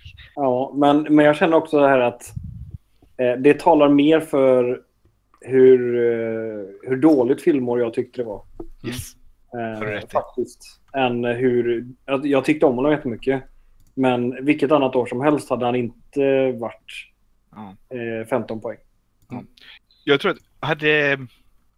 Jag tycker att Casey Affleck förtjänar att vinna Most Male Actor. Mm. Eller Most Acting. Och ja, Alltså jag, jag har ju pratat med förut att jag känner att jag tycker att han gör det väldigt bra. Men den är så... Bara samma sak som uttrycks väldigt starkt, absolut. Men det är så här. Det hade nog hjälpt om jag faktiskt var mer positivt påverkad utav filmen. ja jag, jag jag känner- faktiskt nästan exakt samma sak där. Ja. Jag gillar inte filmen så mycket. Eh, sen, men jag tyckte han var jätteduktig han fick en hög poäng av mig. Men, eh, men om jag hade gillat filmen bättre hade jag ju också gett honom en klart bättre poäng. Tror jag. Mm. Ja, jag, jag gav honom näst bäst. Mm. Um, jag tycker att första platsen är rätt så självklar. Um, men jag, jag tycker ändå... Jag håller verkligen med. Jag tyckte inte om Manchester by the Sea särskilt mycket. Mm. Men jag tycker att han gör så väldigt mycket med den rollen och han... ja, det, det, det, det är så fruktansvärt mycket och att se, att Ännu se den karaktären. förresten. Om just med den, med den karaktären är att det är inte så mycket att... Det, det som gör att han inte får poäng av mig, inte så mycket att jag inte gillar filmen, så mycket som att jag tycker inte om någon av karaktärerna. Och då är det en sån här en skådespelarinsats som bara, eh, han verkligen uttrycker något jag inte tycker om. Och det är bara så här. Och inte på det sättet att det här var en karaktär som man tyckte illa om, men liksom, som man uppskattar. Utan det är verkligen bara att skickligt skådespelarjobb i en insats som jag inte alls tyckte om. Ja, det, jag alltså, menar? ja, det är kanske så som du- du, du känner om honom så som jag känner om John Goodman då. Ja, men lite så. Mm. Mm. Nej men, eh, då var vi överens om att Tom Bennett får fördelen där. Ja, ja. Det är jag ändå bekväm med. Jag, Ja. alltså, jag känner att det är ju en... är Så en länge inte Tom Bennett får första platsen så. Ja, det hade ju faktiskt varit någonting. Kan jag ändra mina poäng nu i efterhand? Ja, ni kommer inte över i vilket fall. Ja. Våran första plats går nämligen på 30 poäng. Det är maximala ni kan dra ihop. Och det är för Mahershala Ali i Moonlight. Som eh, ni båda har gett honom rätt mycket mer poäng än vad jag gjort. Jag, jag har ändå gett honom bra också, men... Mm. Jag tycker han, han är grym. Men ställt emot övriga som bara har mycket mer material så var det svårt. Det är det som är nackdelen med att vi inte har i huvudroll och biroll. Jag, jag, jag, jag tycker inte det, utan jag tycker att... Jag, jag kan säga att... ehm, inte för att komma alldeles eh, långt i förväg. Jag vet inte om... Nej, Moonlight är ju inte nominerad, så vi får väl prata om Moonlight nu. Mm. Eh, och jag kan ju säga att jag, jag läm- lämnades rätt oberörd av Moonlight. Mm. Eh, och jag, för att jag kände ingen särskild intresse eller sympati för um, Chiron. Utan det var ju Juan, Juan som var Mm. den intressanta karaktären. Jag önskar att filmen hade handlat om honom istället. Jag förstår verkligen vad du menar. Jag såg den idag. Och känner lite likadant att vi är båda överens om att det är en väldigt bra film.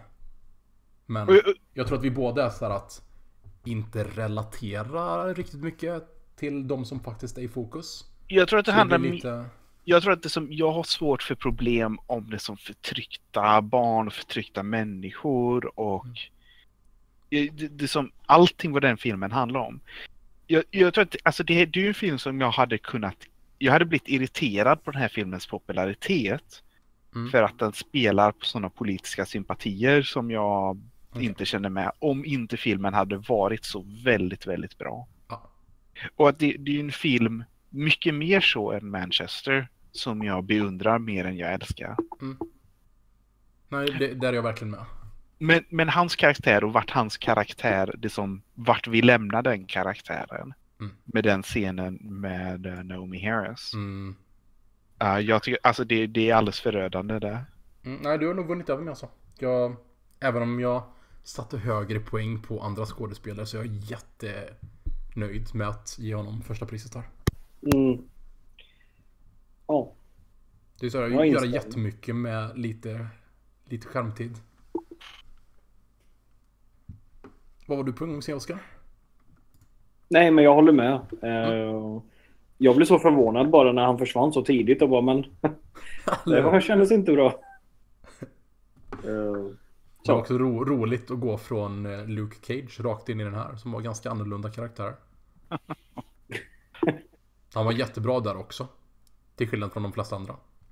Han var ju höjdpunkten i Luke Cage. Nej men ja, Marshall Ali. Riktigt bra skådespelare. Det ska bli intressant vad han gör härnäst. Han är verkligen så här. Jag vet inte om han har varit med så mycket innan och jag bara inte sett honom. Men det känns som Han han har ju också en- fått sån här megahöjning för sin karriär. Ja, Men- han, alltså han har ju alltså han har varit ett ansikte folk känner igen men folk kan inte hans namn. Han hade ju tidigare varit med i House of Cards bland annat. Ja, ah, just det. Hade ett framträdande. så. Ja. Nej, men han, Mm. Nu är han helt klart framträdande. Det, det är han och det är välförtjänt. Jag hoppas se honom i filmer jag gillar mer. Ja, verkligen. Det känns som han... Ja, han har en kvalitet där som är väldigt unik. Det finns vissa skådespelare som så här kan göra bra roller, men det känns som så här... Han har en närvaron personlighet som är svår att säga att ah, den här skådespelaren hade kunnat göra samma roll och gett den samma kvaliteter. Bara Nej, verkligen.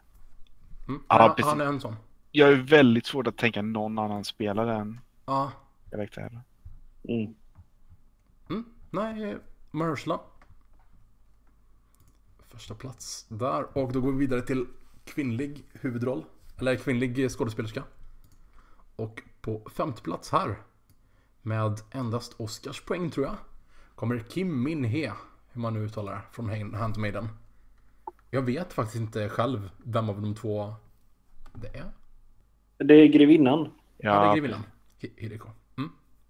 Eh, jag tyckte hon var jättebra. Eh, hur de spelar den här vändningen. Eh, I Mm. de olika liksom... Alltså när man fick reda på att, eh, att hon var den som skulle lura. Mm. Eh, och hur de liksom... Eh, hur hon använde sitt minspel och alltså så här bara för att... Mm, mm. Nu insinuera säger det är jag liksom. nog mer med på det alltså. Eh, jag, hon, använde inte, hon, använde inte så mycket, tyckte inte jag. Så. Mm. Eh, utan, eh, men det var, jag gillade hennes... Det var både kroppsspråk och... Så, sen så det är alltid svårt att bedöma en skådis om man inte förstår språket, men... Nej, men jag tyckte hon var jättebra. Mm. Mm. Nej, men när hon spelar den här Kalla också. När hon, som Mm. när hon sitter och gör sina erotiska läsningar och de bitarna. Ja. Det, de bitarna jag- också är jättebra skådespel. Och på tal om... Ja. På tal om produktion så... Ja, så inte det. Alright, femte plats för Kim Min He. Och på delad tredje plats här sen kommer Mary Elizabeth Winstead från 10 Cloverfield Lane. Och Gal Gadot från BVS Dawn of Justice. Oh, Oh yeah. I topplistan. Ja, alltså... Jag lägger ju min röst på Mary Elizabeth äv- Även om jag gillar Gal Gadot jättemycket så är det mer att jag gillar hur karaktären har presenterats snarare än... Så här, jag gillar Gal Gadot. Men det är inte att jag känner att vilken insats hon gjorde. Du, jag, jag är faktiskt... Jag vill stå upp för henne här. Jag tycker att... Och, alltså hon är ju den bästa delen i en av årets bästa filmer. Mm. Och jag tror att... Alltså, alltså hon, hon är ju inte en stor del av vad som gör att filmen lyckas. Men när än hon är på skärmen så, har, så bara, hon bara skiner med energi. Och hon är så perfekt för den här rollen. Alltså, jag vet ingenting om karaktären Wonder Woman, men det som det lilla jag sett av henne älskar jag henne. Och att det är som den fysiska närvaro hon har när de slåss. Har du faktiskt rätt i alltså. Och den För energi hon fysiska får- närvaron är viktig för det. Mm. Och jag tror att alltså, hon är Alltså hon är en fantastisk actionstjärna tror jag. Och så Okej. hennes temamusik är fantastisk. Mm. Det var hon som skrev Jag, den. jag får böja mig efter det här. Gal Gadot. Mm. Alright, alright. Då blir det en tredje plats för Gal Gadot, fjärde plats för Mary Elizabeth. Och på andra platsen sen så kommer Ruth Negga från Loving. Yes. Mm. Mm. Vill du ta det Oskar? Vilken underbar eh, roll. Mm. Eh, ja, hon... ehm, nu var jag ju inte med på den tiden i det landet, men... eh, Bildad från mig. nej, men jag bara... Det känns liksom som att hon... Eh, det här... Att hon, hon spelar ju någon som har kommit ur... Hon minns ju förtrycket på ett väldigt tydligt sätt. Mm. Eh, och lever i det fortfarande. Mm. Eh, och att hon spelar det eh, som... Hon är väldigt stark, men hon är också väldigt medveten om sina begränsningar. Mm. för att hon är svart. Eh, och hon, jag tycker att hon spelar det på ett sånt... Eh, på ett lysande sätt. Eh, med små medel, liksom hur hon beter sig, hur hon tittar, liksom hur hon pratar. Eh, och eh, jag tycker att hon, eh, hon är alldeles lysande i, i Loving. Loving är ju inte nominerad så vi kan ju prata lite om hur vi känner om den i helhet. ja, där har du fel. Är den inte nominerad för Best? Den är nominerad för Best Picture. Ja, Jag, jag nominerar den för Best Picture. Mm. Okej, ja men då kan vi vänta och prata om det hela. Men jag tror att Yes. Eller, jag vill nog ändå säga vad jag tycker om den som helhet, för det är viktigt för just bedömandet av henne. Mm. Och det är att eh, Loving, till skillnad från en riktigt dålig film från förra året som hette Hidden Figures.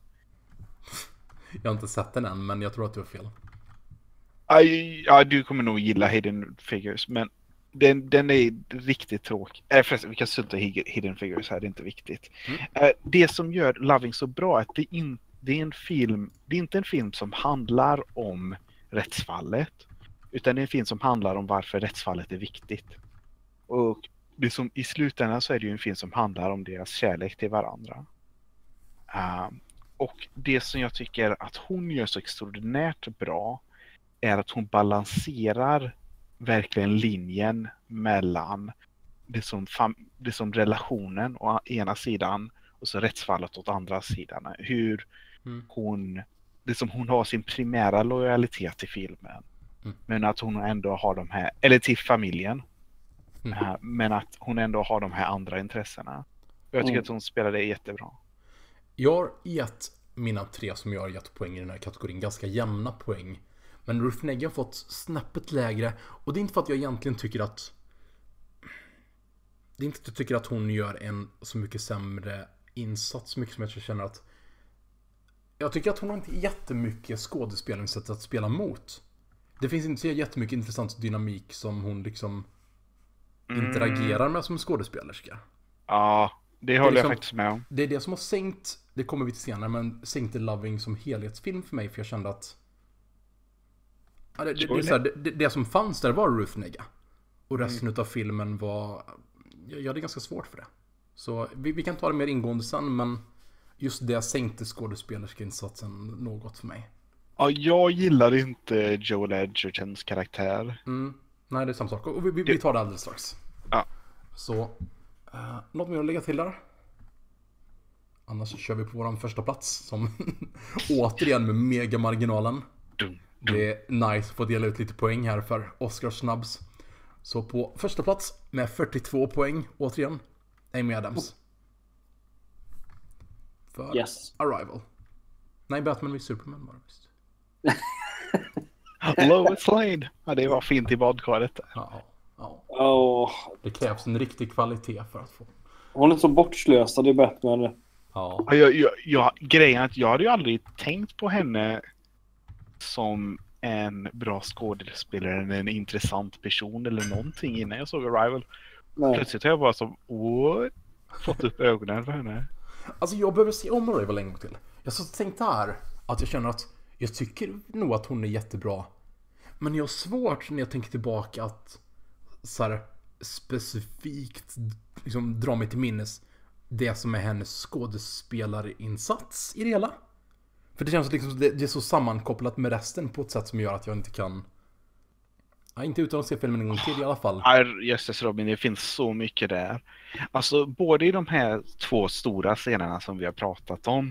Mm. Eller äh, okej, det, det bästa är faktiskt i mittpunkten. I, inte, kanske två tredjedelar in. Och det är när hon har sin första långa flashback till när hon sitter med dottern på stranden. Och hon berättar om varför pappa inte är det som är där längre. Mm. Och hennes min går mellan kärlek och stolthet och förtvivlan och förkrossan över att inte kunna berätta vad som hon vet. Mm. Liksom att det, det är som på bara några sekunder så hoppar hon dramatiskt mellan flera känslor liksom. Mm. Alltså det, det är Eh. inte det jag menar. Det jag menar är att eh, utan att se om den en gång till så blir det så sammankopplad till en verkligen liksom harmonisk enhet snarare än att det så blir hennes skådespelargrej specifikt som jag minns. Jag så här, tycker ju att det är svinbra. Mm. Men ja, jag vet inte. Det bara blir Ja. Jag, jag har svårt att plocka ut det utan att det är helheten med skriptet och manus och dialogen och liksom bildgrejerna. Så det, det är verkligen en film som av många an- andra anledningar också ska ses om. Så. Mm. Men hon har ju fått höga poäng. Det är min första plats så Yes. det var bara en liten disclaimer om att jag Jag vill se om filmen för att affirmera min position. Mm. Ja. Hon var inte ens nominerad för Academy Awards. Nej. Och tydligen så handlar det ju om att hon ska ha varit väldigt bra i Nocturnal Animals, vilket jag inte tror någon av oss såg. Nej, jag tänkte se den men det blev inte av. Och då blir det Inför det att folk röstar på henne både där och i Arrival. Ja, ah, just det, att det splittras upp lite. Nåväl, hon får sin rätta här istället. Ja. Det får. Från bästa skådespelerska så tar vi våran avslutningskategori. Best picture. och vi kör hela varvet här och börjar nere på Dunkirk-trailern. Yes! Fem poäng. Yes! Det är tyvärr bara du som har gett en poäng i sommar.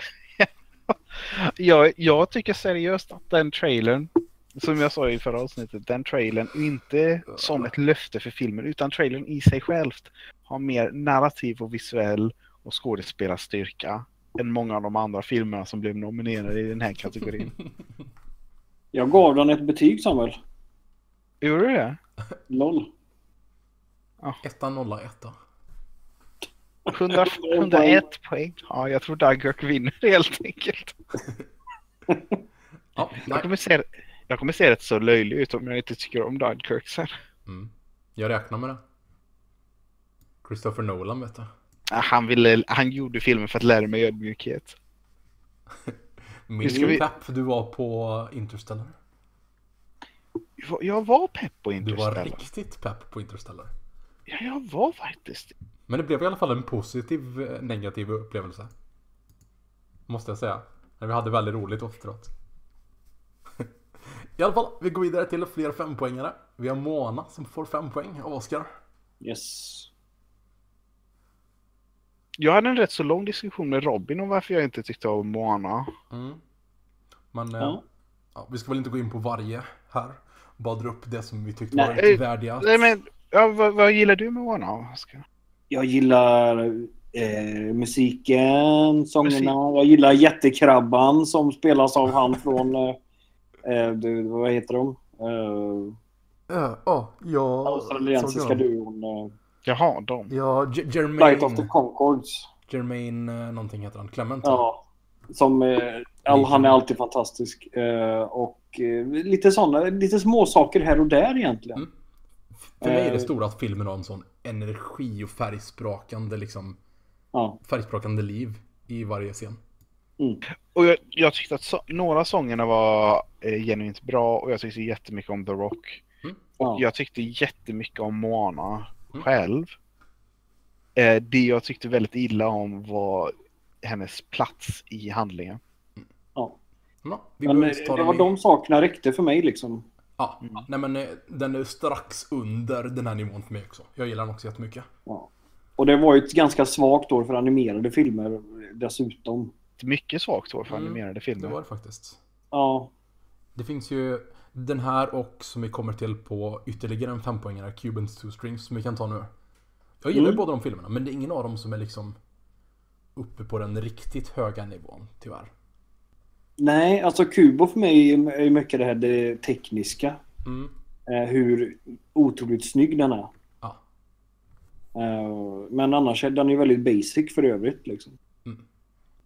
Då. Jag såg Kubo bara i, för en vecka sedan. Ja.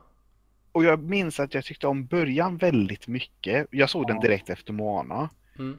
Eh, och allting Moana gör fel gör Kubo rätt. Ja.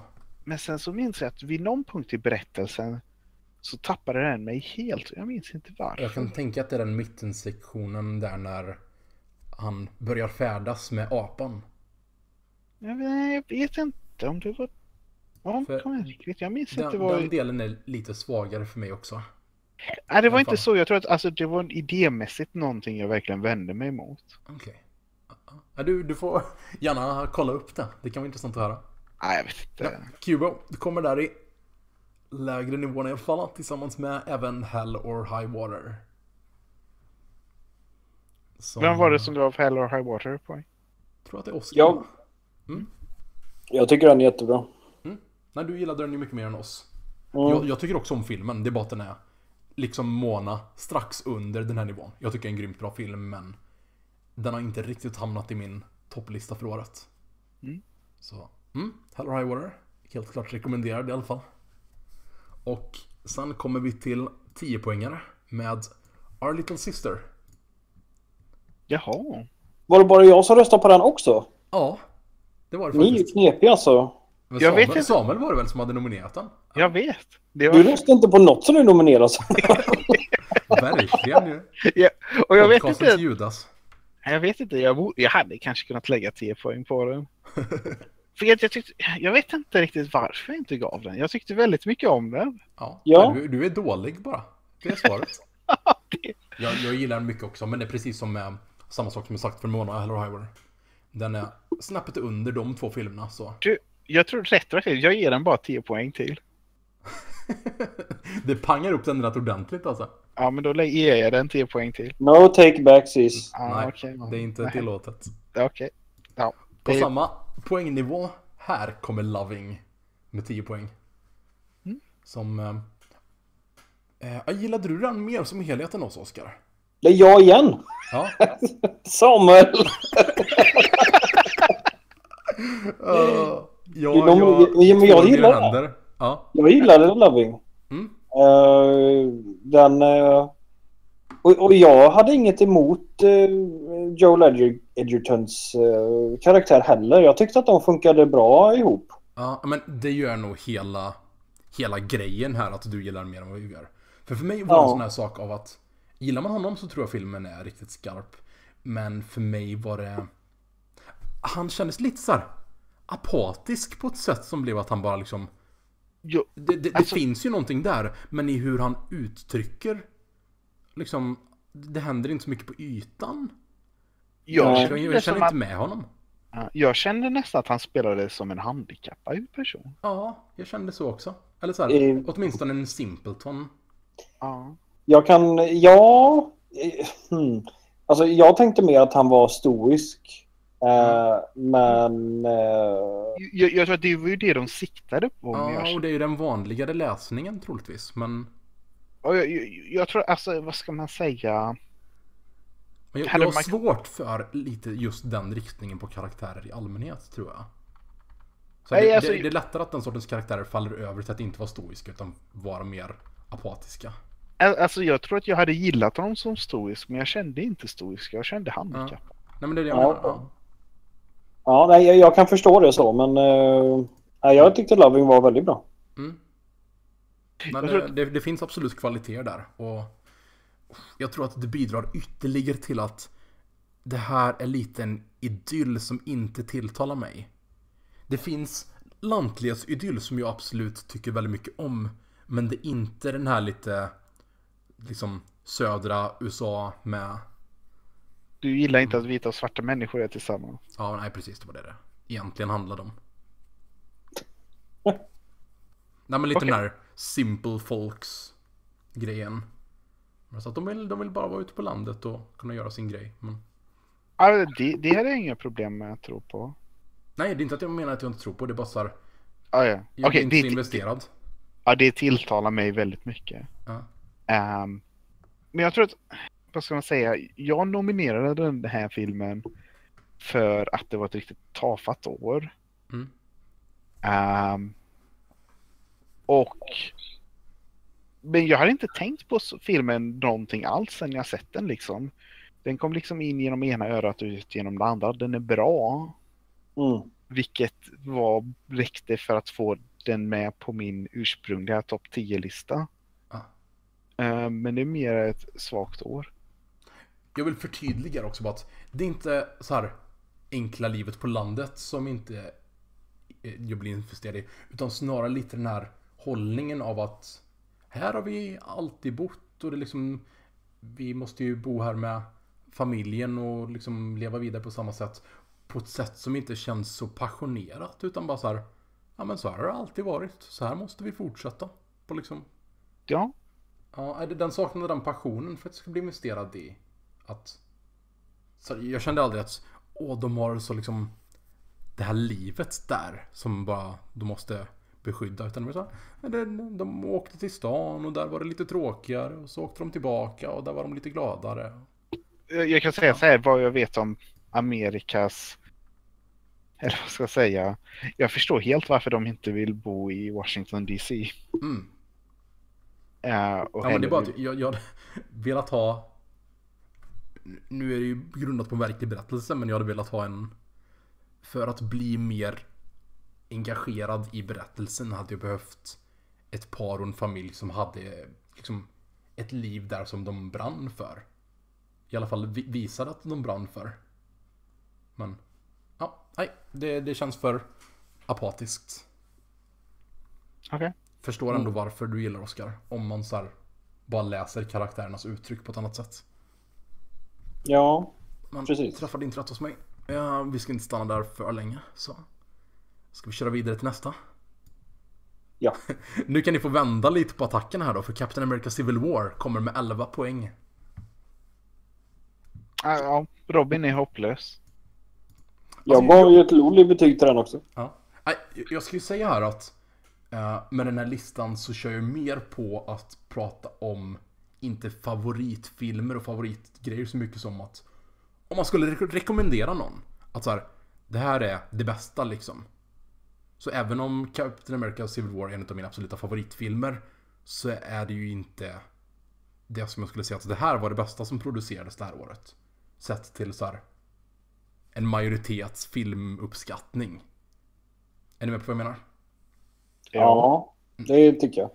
Så det är liksom, den är inte en topplacering för mig, men jag tycker fortfarande att det är en riktigt bra film. Om man är ute efter liksom Marvel-charmen, den här stridskoreografi som har de här superkrafter och grejer som jag tycker att Marvel gör jättebra. Liksom bryter ny mark för hur man kan visa det med, med datorgrafik. Så, så här, kombinerat. Stridsgrejerna, handlingen och karaktärer som är liksom den här karaktärsdrivna, ganska humoristiska, avslappnade. Det gillar jag skarpt. Så, jag är ledsen att den föll så illa hos er, men jag gillar, jag gillar den verkligen. Ja. Nej, jag är med på det. Eh, Så, att du gillar den. Det. Ja, alltså det, jag uppskattar ju att filmen är ju ett negativ... Ref, alltså det reflekterar ju allt som är dåligt i dig. Det kan Du man tänker tycka. så. På tal om eh, negativa reflektioner så kan vi ta nästa Love and Friendship på 15 poäng. Aj. Yes. Återigen, stollar. Yes. Och, du, jag, och jag kan ju ta upp här varför jag nominerade. Alltså, vi- visst var det fan, scenen där de läser brevet, visst var den fantastisk? Ja, jag älskar de scenerna. Ja. När han liksom använde eh, punkter och semikolon och så. Nej, men bara orden tack. Och så, så jättekul var det. Ja, alltså jag, Mm. det, jag, det jag gillar är att Alltså det, det som håller till filmen tillbaks för mig är um, Kate Bennett heter hon inte. Hon heter Kate Beckinsale. Hon var så hemsk. Ja, jag tyckte så illa om det, henne. Ja, och jag orkar inte med henne heller. Och särskilt vad som hände med i slutet liksom att Ja. ehm, Men det är liksom alla runt omkring henne Mm. Eh, tyckte jag. Och, eller vad ska jag säga, det, det som är intressant med henne kanske att liksom, hon är en slags modern karaktär i en 1800-tals ehm, bok. Mm. Eh, och, och, och resten av personerna känns ju som ehm, det som de känns ju som Austin-karaktär men det gör ju inte hon. Hon känns ju absolut som en Austin-karaktär, men hon är något anakronistisk. Och, Ja, och jag vet- alltså, jag, jag jag vet- känner ju att... Jag ser inte henne som ett problem så mycket som jag känner att... ehm, jag tycker att hela verket känns som Austin, liksom medan hon är i utvecklingsläget innan hon har blivit liksom blommat ut och utvecklat sin skrivkonst. Det här är ju lite som jag känner för Wes Andersons tidigare filmer. Mm. Som så här mer att man kan se att det finns en potentiell kvalitet där men den har inte liksom blivit någonting än. Nej, nej, och, och, det är definitivt inte. Jag håller definitivt med om att det inte, det här är inte Pride and Prejudice. Mm. Men, men eh, det är ju inte någonting annat som är det. Alltså, Eh, jag tyckte ganska illa om filmen till och med. Jag- Jag tyckte, alltså jag tyckte att den var, det fanns lite inslag som var tröttsamma, men andra gången jag såg den tyckte jag om den mycket mer. Mm. Tom Bennett tyckte jag jättemycket om. Jag tyckte jättemycket om den här lilla prästen. Ja, just det. Jag gillade hur han var så positiv. Alltså han var, han var så, den enda personen som kändes genuint sund i den filmen. Ja. Um, och jag, det som, jag, jag gillar eh, filmens estetik överlag. Jag vill dra tillbaka ett påstående som jag vet att jag har gjort, kanske inte i podcasten, men jag har sagt att det finns inga karaktärer jag tycker om. Och eh, jag tycker faktiskt om Lilla Prästen. Det är den enda karaktären jag har uppskattning för. Ja, då så. Då kommer även Robin runt med Love and Friendship. Ja. Nice. Men alltså, vad ska man säga? Nå, någon, det häftigaste filmen gör är liksom hur den tar Austen-filmatiseringens formella konventioner och det som spelar med det på ett häftigt sätt. Som sättet de, de introducerar karaktärer Det gillade och jag platser faktiskt. och sånt. Mm. Och jag, och jag känner att berättelsen lever inte nödvändigtvis upp till produktionen. Mm. Nej, det, det känner jag också. Men ja, till, till skillnad från mycket annat som jag kanske inte håller med om så här. Jag gillar Loving mindre än, än du gör Oscar, men Love and Friendship tycker jag uppriktigt är en dålig film. Mm. Men mm, Jag tror med, inte, med det jag tror hatet inte, så går vi vidare. Jag tror faktiskt inte illa upp med den åsikten. Skönt. Delvis för att jag inte, det som jag älskar inte Love and Friendship. Här kommer lite intressanta poäng. För The Witch, som bara jag har sett, har fått 16 poäng. Aj, Någon här som vill eh, uns, uns, uns, uns. ta ansvaret? Mm. Alltså, jag, jag tror att, alltså, jag tror att det finns få filmer jag skulle kunna klara av att, eller ha svårare att se än The Witch. Mm. Så jag har valt att inte se den. Ja, nej, jag tror Men- att det är rätt. Allting jag har hört om den får den att låta fantastisk. Den är extremt bra. Den är bara... Alltså att den är så obehaglig gör att den hamnar lägre för mig. Alltså, Den är bara liksom... Jag känner ju att... Den, den- är bara så jobbig att jag tycker mindre om den. För att man mår dåligt av att se den. Även om det är en extremt bra produktion. Extremt bra hantverk. Så, ja. The Witch. Helt klart med den här listan i alla fall. Och på nästa plats. Med mig och Samuel som förkämpar har vi Batman v Superman Dawn of Justice. Med oj. energisprudlande Gal Gadot. Och, eh, ja, eh, vi, vi är ju så här kontrariera mot en majoritet som varit ganska... Hur många poäng fick filmen. 17 Okej. Mm. till slut. Mm. Och ja, jag tycker att den är bra på väldigt många sätt alltså. Den har en, en Batman som faktiskt går att köpa och har så här, liksom, mer, mer karaktär utöver att haha, jag är bäst på allt. Mm. Den har eh, faktiska saker som står på spel och går, går fel på ett bra sätt. Och ja, de, de flesta utav all den kritik den har fått håller jag ju inte med om. Nej, Tonmässigt och storymässigt och klippningsmässigt. ja, jag tycker, alltså jag tycker, jag står ju fast vid att det är den bästa superhjältefilmen som har gjorts med stor marginal. Ja. Och få Ja, hela det- tio, och få, nej.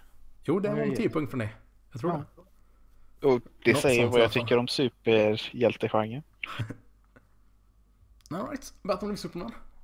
Kul med lite superhjältepoäng från Samuel. Mm. Next, next up har vi Captain Fantastic och 10 Cloverfield Lane på delad 19 poäng. Och då förstår ni själva att jag inte varit delaktig i de här poängen. Mm.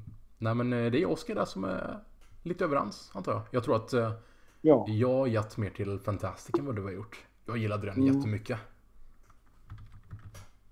ja, jag gillade den men... Jag vet inte, den är ju så här... Nu när det var ett tag sedan så känns det som att jag har Mm. glömt bort den lite grann. Ja.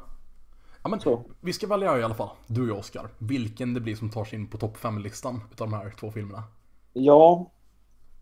Alltså Det- jag, jag tycker att, att Cloverfield är en mer minnesvärd film. Mm. Det kan jag personligen tycka. Sen eh, Jag gillar ju Captain Fantastic betydligt mer. Men då, tar, då tar vi den. Ja, det är nog så alltså. Det känns jag helt jag okej. tror att det är så i det totala för att mitt... Ja. Vi kör på Fantastic, tar Mm. femteplatsen. Robin, kan du berätta sammanfatta snabbt igen var- varför du tyckte om Captain Fantastic så mycket? Jag hade jätteroligt åt dynamiken mellan den här extrema familjen. Liksom inbördes och mot omvärlden. Det var, jag tyckte den var jätterolig i många tillfällen. Hur, hur intressant... bara tankeexperimentet tilltalade mig jättemycket. Mm. Det är de, Känner de du- två punkterna som den liksom exekverar jättebra på.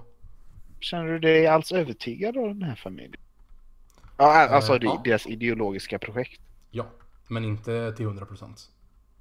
Mm. Men liksom tillräckligt mycket för att det ska tilltala mig som sagt som tankeexperiment är att att dra det till en sån extrem riktning även om jag inte håller med om var de placerar det någonstans. Och jag, alltså jag gillar den. Jag, jag får vara ändå rätt så positiv mot Mm. den. Ja, ja, ni, ni båda var väl positiva? Bara den Särskilt med tanke på att den utspelar sig i samma universum som um, The Americans. Men Ja men uh, Captain Fantastic, femte plats. Och eh, här ska vi ta ja, den den. efterväntade äntligen. kritiken Samuel. Jaha. Hacksaw Ridge tar fjärdeplatsen Okej, med 20 det jag, och det jag vill då säga om Hacksaw Ridge Mm. Är att när jag sett en medioker film så menar jag att det finns ingenting alls i den som jag tycker är dåligt. Okej. Förutom att stridsscenerna, alltså stridsscenerna är ganska komiska. Men det, vid ingen punkt gör den ett intressant estetiskt beslut. Hela tiden så väljer den att göra det tråkigaste av allting. What? Och jag, jag känner min största kritik emot filmen är att det inte, inte är en film som är särskilt intresserad av kriget eller vad det innebär att vara en medic. Och det finns en mycket bättre film om en medic, vilket heter ett avsnitt av Band of Brothers där de är i Baston. Det håller jag i och för sig med om, men eh, jag tycker ändå att uh, Hacksaw Ridge uh, förtjänar att vara här någonstans. Ja, ja, ja. Men eh, det kanske är bättre om Robin berättar vad han gillar med den. Alltså, För- jag, tycker, jag tycker jättemycket om stridsscenerna. Jag tycker att de är jättedynamiska. Intressant variation på ett sätt som... Så här, Det, det finns ju ingen känsla för taktik. Ingen känsla alls. Zilch, Nils, de bara springer fram och slaktar. Alltså det, ja, här ja, men... Alltså, Det- det här är- jag... det är ju en film som handlar helt, alltså vad ska man säga? Det, är som, det, det hade inte behövt ett krig liksom, utan det, det handlar ju bara om slakt och Andrew Garfields storhet. Det är en fruktansvärt ointressant berättelse för mig. Fast alltså, det här är ju inte så här en bara ihopplockad berättelse utan det var ju en sån här grej. Alltså det, de var ju tvungna att bryta fram på det sättet. Som skapar situationer när det blir en sån slakt. Ja, ja, alltså, alltså, jag, Alltså det är ju inte så här att man hade kunnat göra en sån här taktisk grej av det, bara lägga in att eh, nu blev det mycket bättre. Det ska ju vara i det där totala kaoset, det är det som får det fungera. Det är det jag Ja, gillar nu- med krigsscenerna. nu är inte jag jätte in, insatt i... Eller vad ska jag säga? Det finns som sagt, det finns så många intressanta estetiska beslut man hade kunnat göra. Till exempel, man kunde, hade kunnat hålla kameran helt med Andrew Garfield hela tiden. Och det hade blivit så mycket bättre då. Men istället så, det, det som, vad ska man säga? Mel Gibson är så, är så kåt på allt våldet där. Och jag, blev, jag var så fullständigt ointresserad av våldet. Okej. Ja. I- Våldet i abstraktion liksom. Eh, jag, jag var inte Nej, jag intresserad tycker det av... sk- skapar den brutala miljön bara. Ja, men jag tror att alltså, det hade varit så mycket bättre om vi hade sett det från Garfields ögon istället. Men nu ser vi det från Mel Gibsons ögon. Ehm, och jag tror att... Eller vad ska jag säga, jag var också ganska oövertygad och oöverintresserad av han som person och vad han vill. Liksom, och hans övertygelser. Det är Och jag hur- förvånad över faktiskt. För jag, jag kan ändå känna så här att, att du inte skulle dela hans övertygelse men jag trodde att du skulle gilla hans liksom, A- a- hans Alltså, han, beslutsamhet över att hålla sin övertygelse. Ja, men jag, men jag känner just att det, det, den är inte intressant för mig just för att han gör fel beslut. Liksom. Att han på grund av det som personliga skäl ehm, eller jag det som den här abstrakta insisteringen på att inte bruka våld tycker jag är felaktigt. Um, och sen hela den här, vad ska jag säga, hela den sociala dynamiken under träningen och så. Mm. Den känns helt, den kändes inte alls trovärdig för mig. Okej. Ja, ja. Eller jag ska inte säga att jag, den inte känns... Ja. jag det- håller ju inte med dig alls. Men Så. eh, du Oskar? kanske, om du kan närma lite, jag vet inte, vad gillar du med den då? Nej, men, Mhm. jag, jag, Os- Oskar kan få dra sin däremellan istället. Får vi se om vi kan närma Ja. oss lite. Ja, alltså jag... För mig så en, en stor del av att jag tyckte om Hacksaw Ridge det var att jag, jag, jag var redo för en andra världskriget-film. Mm. Eh, det, var så, det känns som det var så länge sedan jag såg en, eh, en film om andra världskriget. Mm. Eh, och, ehm, och dessutom så var det en ganska bra film om andra världskriget, tyckte Mm. jag. Och jag gillade... Alltså jag tyckte om... Jag gillade även pappan, eh, Hugo Weaving. Ja, jag med. I alla fall delvis. Hur han liksom hade blivit så nedbruten av eh, första världskriget antar jag att han Ja, hade precis, precis. eh, krigat i. Och, The eh, Great War. ja, och, ehm, och sen så jag är, jag är med dig ganska mycket Robin det här med, eh, med stridsscenerna och, eh, och våldet och sådär. Och det, Mm. jag Ja, det- tyckte att det kom ihop ganska, till ett ganska bra paket. Ja. Jag tycker jättemycket om Hacksaw Ridge verkligen. Och det är för just det du säger att... Eller det som du liksom håller med om. Det här med brutala, kaotiska stridsscenerna som funkar jättebra för mig. Jag gillar pappan, jag gillar relationen han har. Jag gillar liksom, det sociala på, på lägret och liksom i det här eh, juridiska som man får gå igenom. Och jag tycker att det känns som Andrew Garfield verkligen får karaktären att kännas riktig. I att han liksom man, man ser hans bekymmer över saken. Det är inte bara så här att oh, han känner sig att han har så rätt hela tiden. Bara överglorifierade. Utan det är så här. Han kan inte släppa på den här principen bara. Och så kör han vidare helt på det. Jag gillar det. Det, ja, det var... Men har du sett Band of Brothers? Eh, nej, det har jag inte gjort. Nej. Alltså grejen, om, om ni minns, om ta er till minnes min Zero Dark 30 position. Mm. Att det är process, det som det är processen som gör saker intressant. Mm. Den här filmen är inte alls intresserad av vad det är som gör en medic bra. Utan det handlar om storheten av honom som person. Mm. Och jag tror att om filmen hade tagit sin utgångspunkt i hur man är en fältläkare. Hur, liksom hur man gör detta. Hur man gör ett urval mellan vem som kan räddas och vem som kan inte räddas. Mellan liksom, vad kan vi göra här. Om det hade, liksom, hade spenderat tid med att visa honom lära sig de här sakerna och sen applikationen av det. Det hade varit en mycket mer intressant position. Um, och jag tror att det hade varit en bra, en bättre utgångspunkt att närma hans storhet. Ehm, men jag känner att just det som slakt, stort offer. Det, det, det, är liksom, det är allt som är där. Så det, den, ehm, ja, Alltså det som är där är ju en ensam människas enorma slit i den situationen. ja, Så här, men, kopplat till den övertygelsen. Jag tycker det är jättestarkt. ja det, det, här, alltså den, jag, den viljan som bara fortsätter kämpa hela natten, liksom ensam där i så här, slaktzonen. Ja, jag, jag kände mig inte övertygad av det för att jag var inte förankrad i vare sig karaktären eller, eller det som i situationen. Ja, all right. Eh, utan det som just för att, vad ska man säga, man måste, man måste börja med att vara mer praktiskt veta vad det som man, han gör som medic. Och sen därifrån utgå till det stora heroiska. Och jag tror att det hade, det som jag tror att man hade kunnat göra mycket. Och sen, ja, just det här, det här heroiska.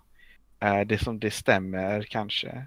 Eh, men det är det som det inte berättar som intresserar mig. Right. Nej, men det, det finns alltid sådana filmer. Som jag kände med. Brian, Mm. är det Brian Johnson-filmen? Och liknande andra punkter. Va? Nej, vad är det han heter? Eh, Beach Boys-sångaren. Jag bara så Brian här, Wilson. Ta, Wilson heter han. Bara så här, som exempel på omvända situationer. Men, mm, jag älskar verkligen Hacksaw Ridge i alla fall.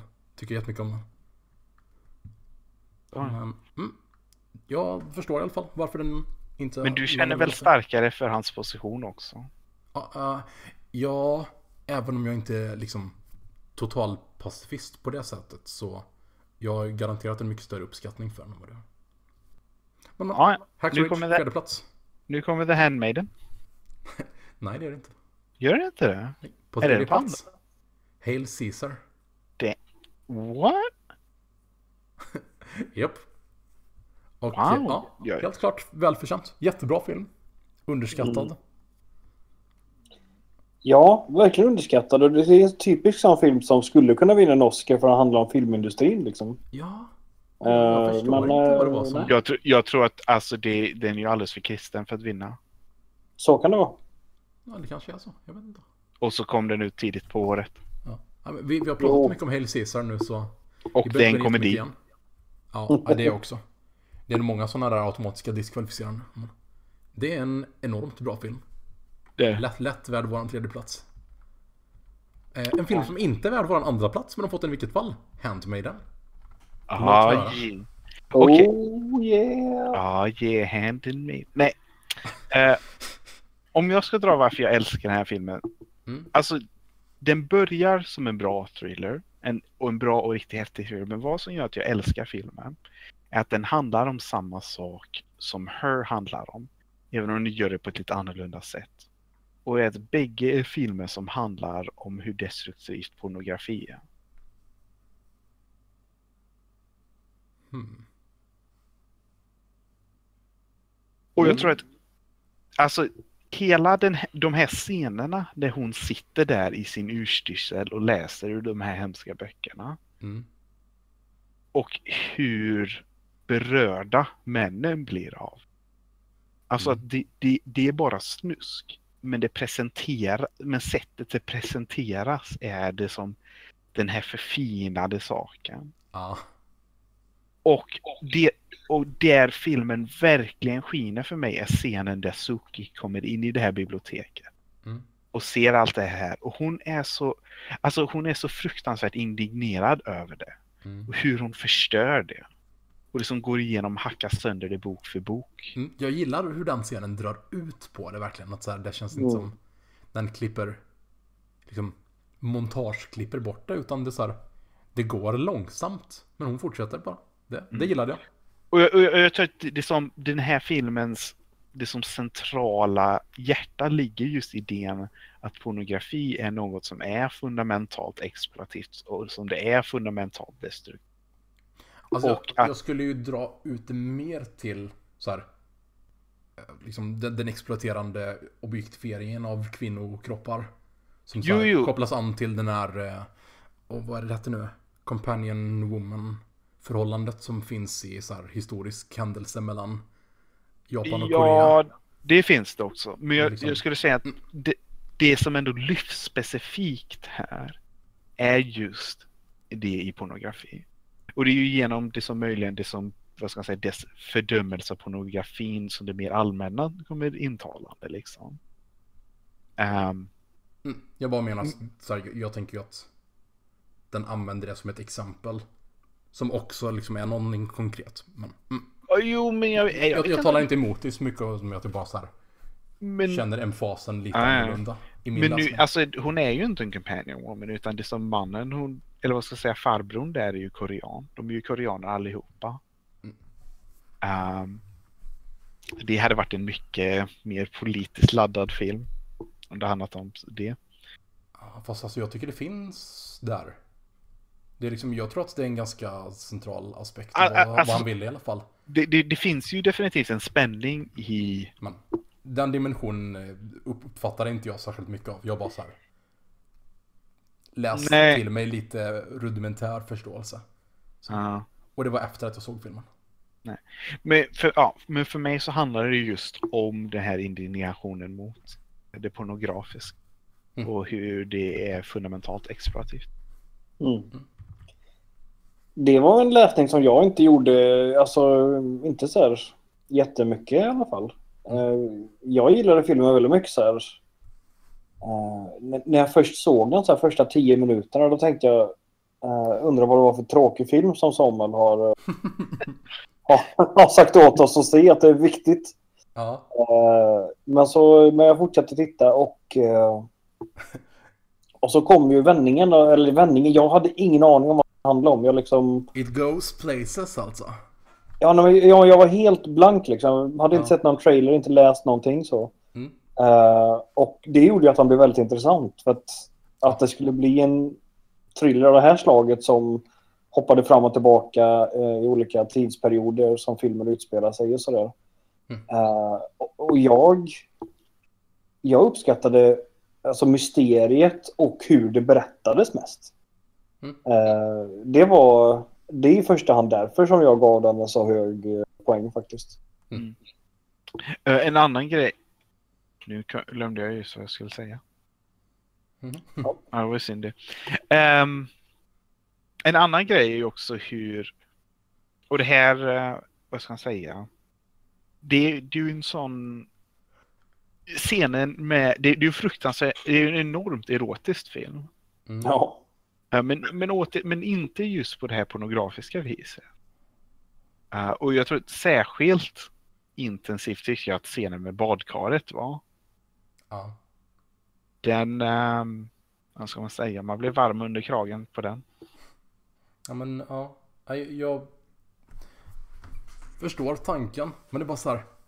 ah, Den träffade mig bara med ganska mycket obehag alltså. Jag gillade den stundtals så om inte annat bara för just liksom hantverksnivån.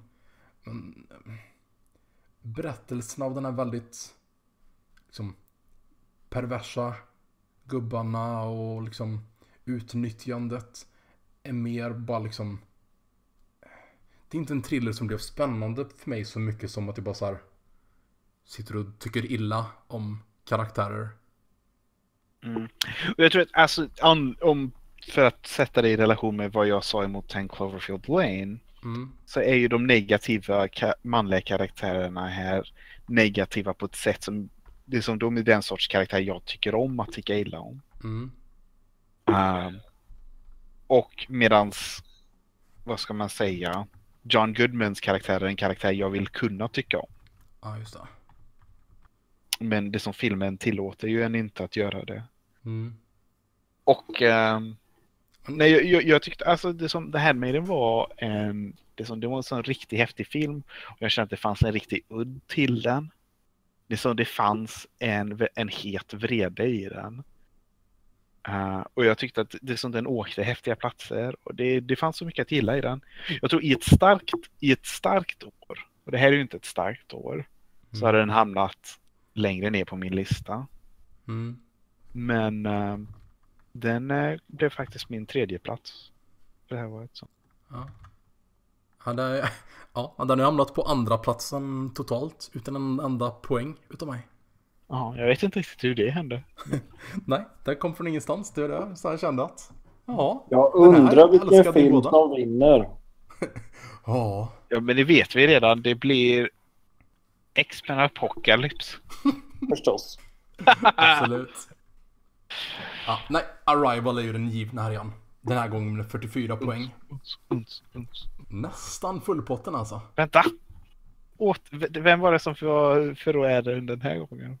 Eh, det är återigen jag. Ja, du Som, ville... som inte bara är för att det är liksom en 10 av 10 film liksom. Det är bara så här. Du hade kunnat ta ett poäng från Captain America och gett den till Arrival Robin. Kommer alltid ihåg det.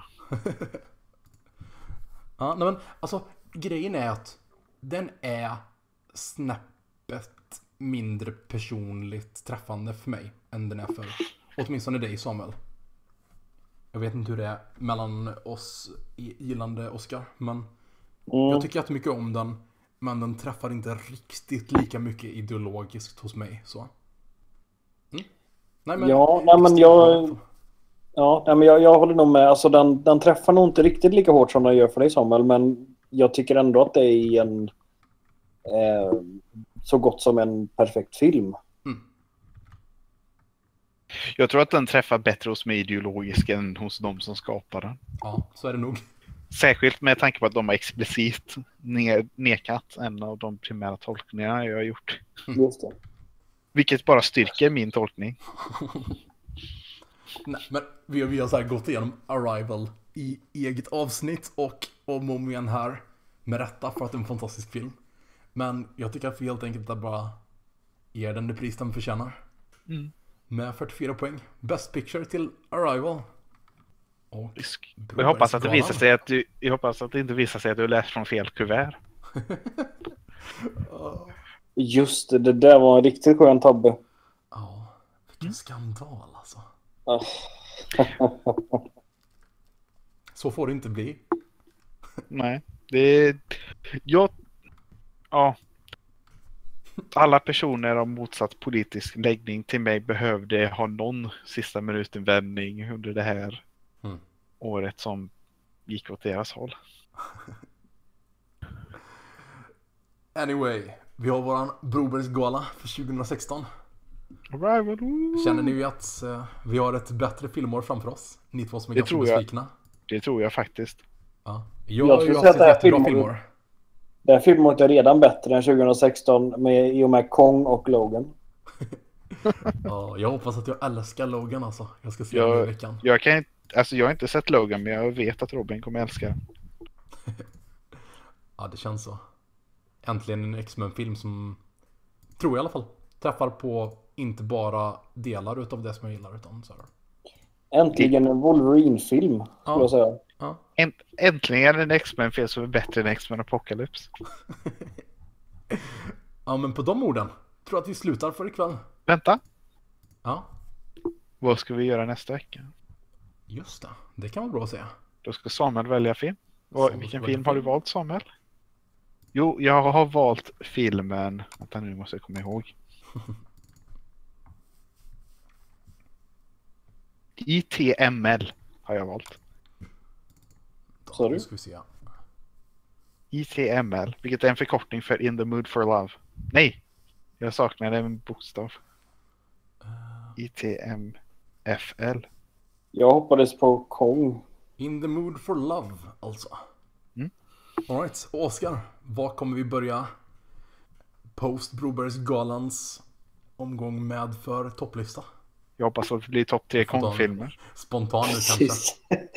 Jag hade gärna tagit det, men jag har bara sett en... Jag har bara sett två Kong-filmer, så jag skulle ha svårt med den listan faktiskt. Eh, Jag, jag började se en Kong-film men den brann upp. Den var så läskig. den var så läskig så den brann upp. Nej seriöst, alltså det, det, vi såg det uh, Ah. Peter Jackson King Kong. eh, Just det, och det började brinna i... Och, och det fastnade så att det började brinna Jaha. under insektsscenen. Usch då, det var obehagligt. Mm. Ja, vad kör vi för Ehm. topplista? Ja, precis. Eh, jag jag ta till blev lite tagen på sängkanten. Ja, Mm, men det är inte dumt det. nej, det är inte fel. Men eh, en sängfösare, Mm. eh, som det heter. Eh, och, eh, Topp tre största monster. Fast det blir lite tråkig lista också när jag bara så här, man måste bara mäta liksom. Gå in och googla. Sjukt tråkig lista. Eller, Jag såg faktiskt en eh, chart med storlekar på olika filmmonster. Nice. Lätt kul att se. Eh, nej men vi kan faktiskt ta, eh, bara för att eh, ha lite fokus på eh, Kong, Mm. vår favorit eh, Apa. eh, så här, kaiju-monster. Topp tre kaiju, helt enkelt. Ja. Alright. Då så. Vi ses med ordinarie variant. Räknas Jar. Binks som kaiju? Om du vill. Mm, det låter som en bred definition. Ja, han är ett monster i alla fall, det är ingen tvekan. Godzilla borde i alla fall flyga in och döda Jar Jar Binks. Det hade jag uppskattat. Det Ja. kommer vara vad som kommer hända i nästa Star Wars-filmen. Oh, på tal om det. Nu nästa vecka kommer vi prata Star Wars trailers. Så, Ett helt avsnitt. ja, det lär bli det. Vi hörs då. Ha en bra kväll. Ha det gott.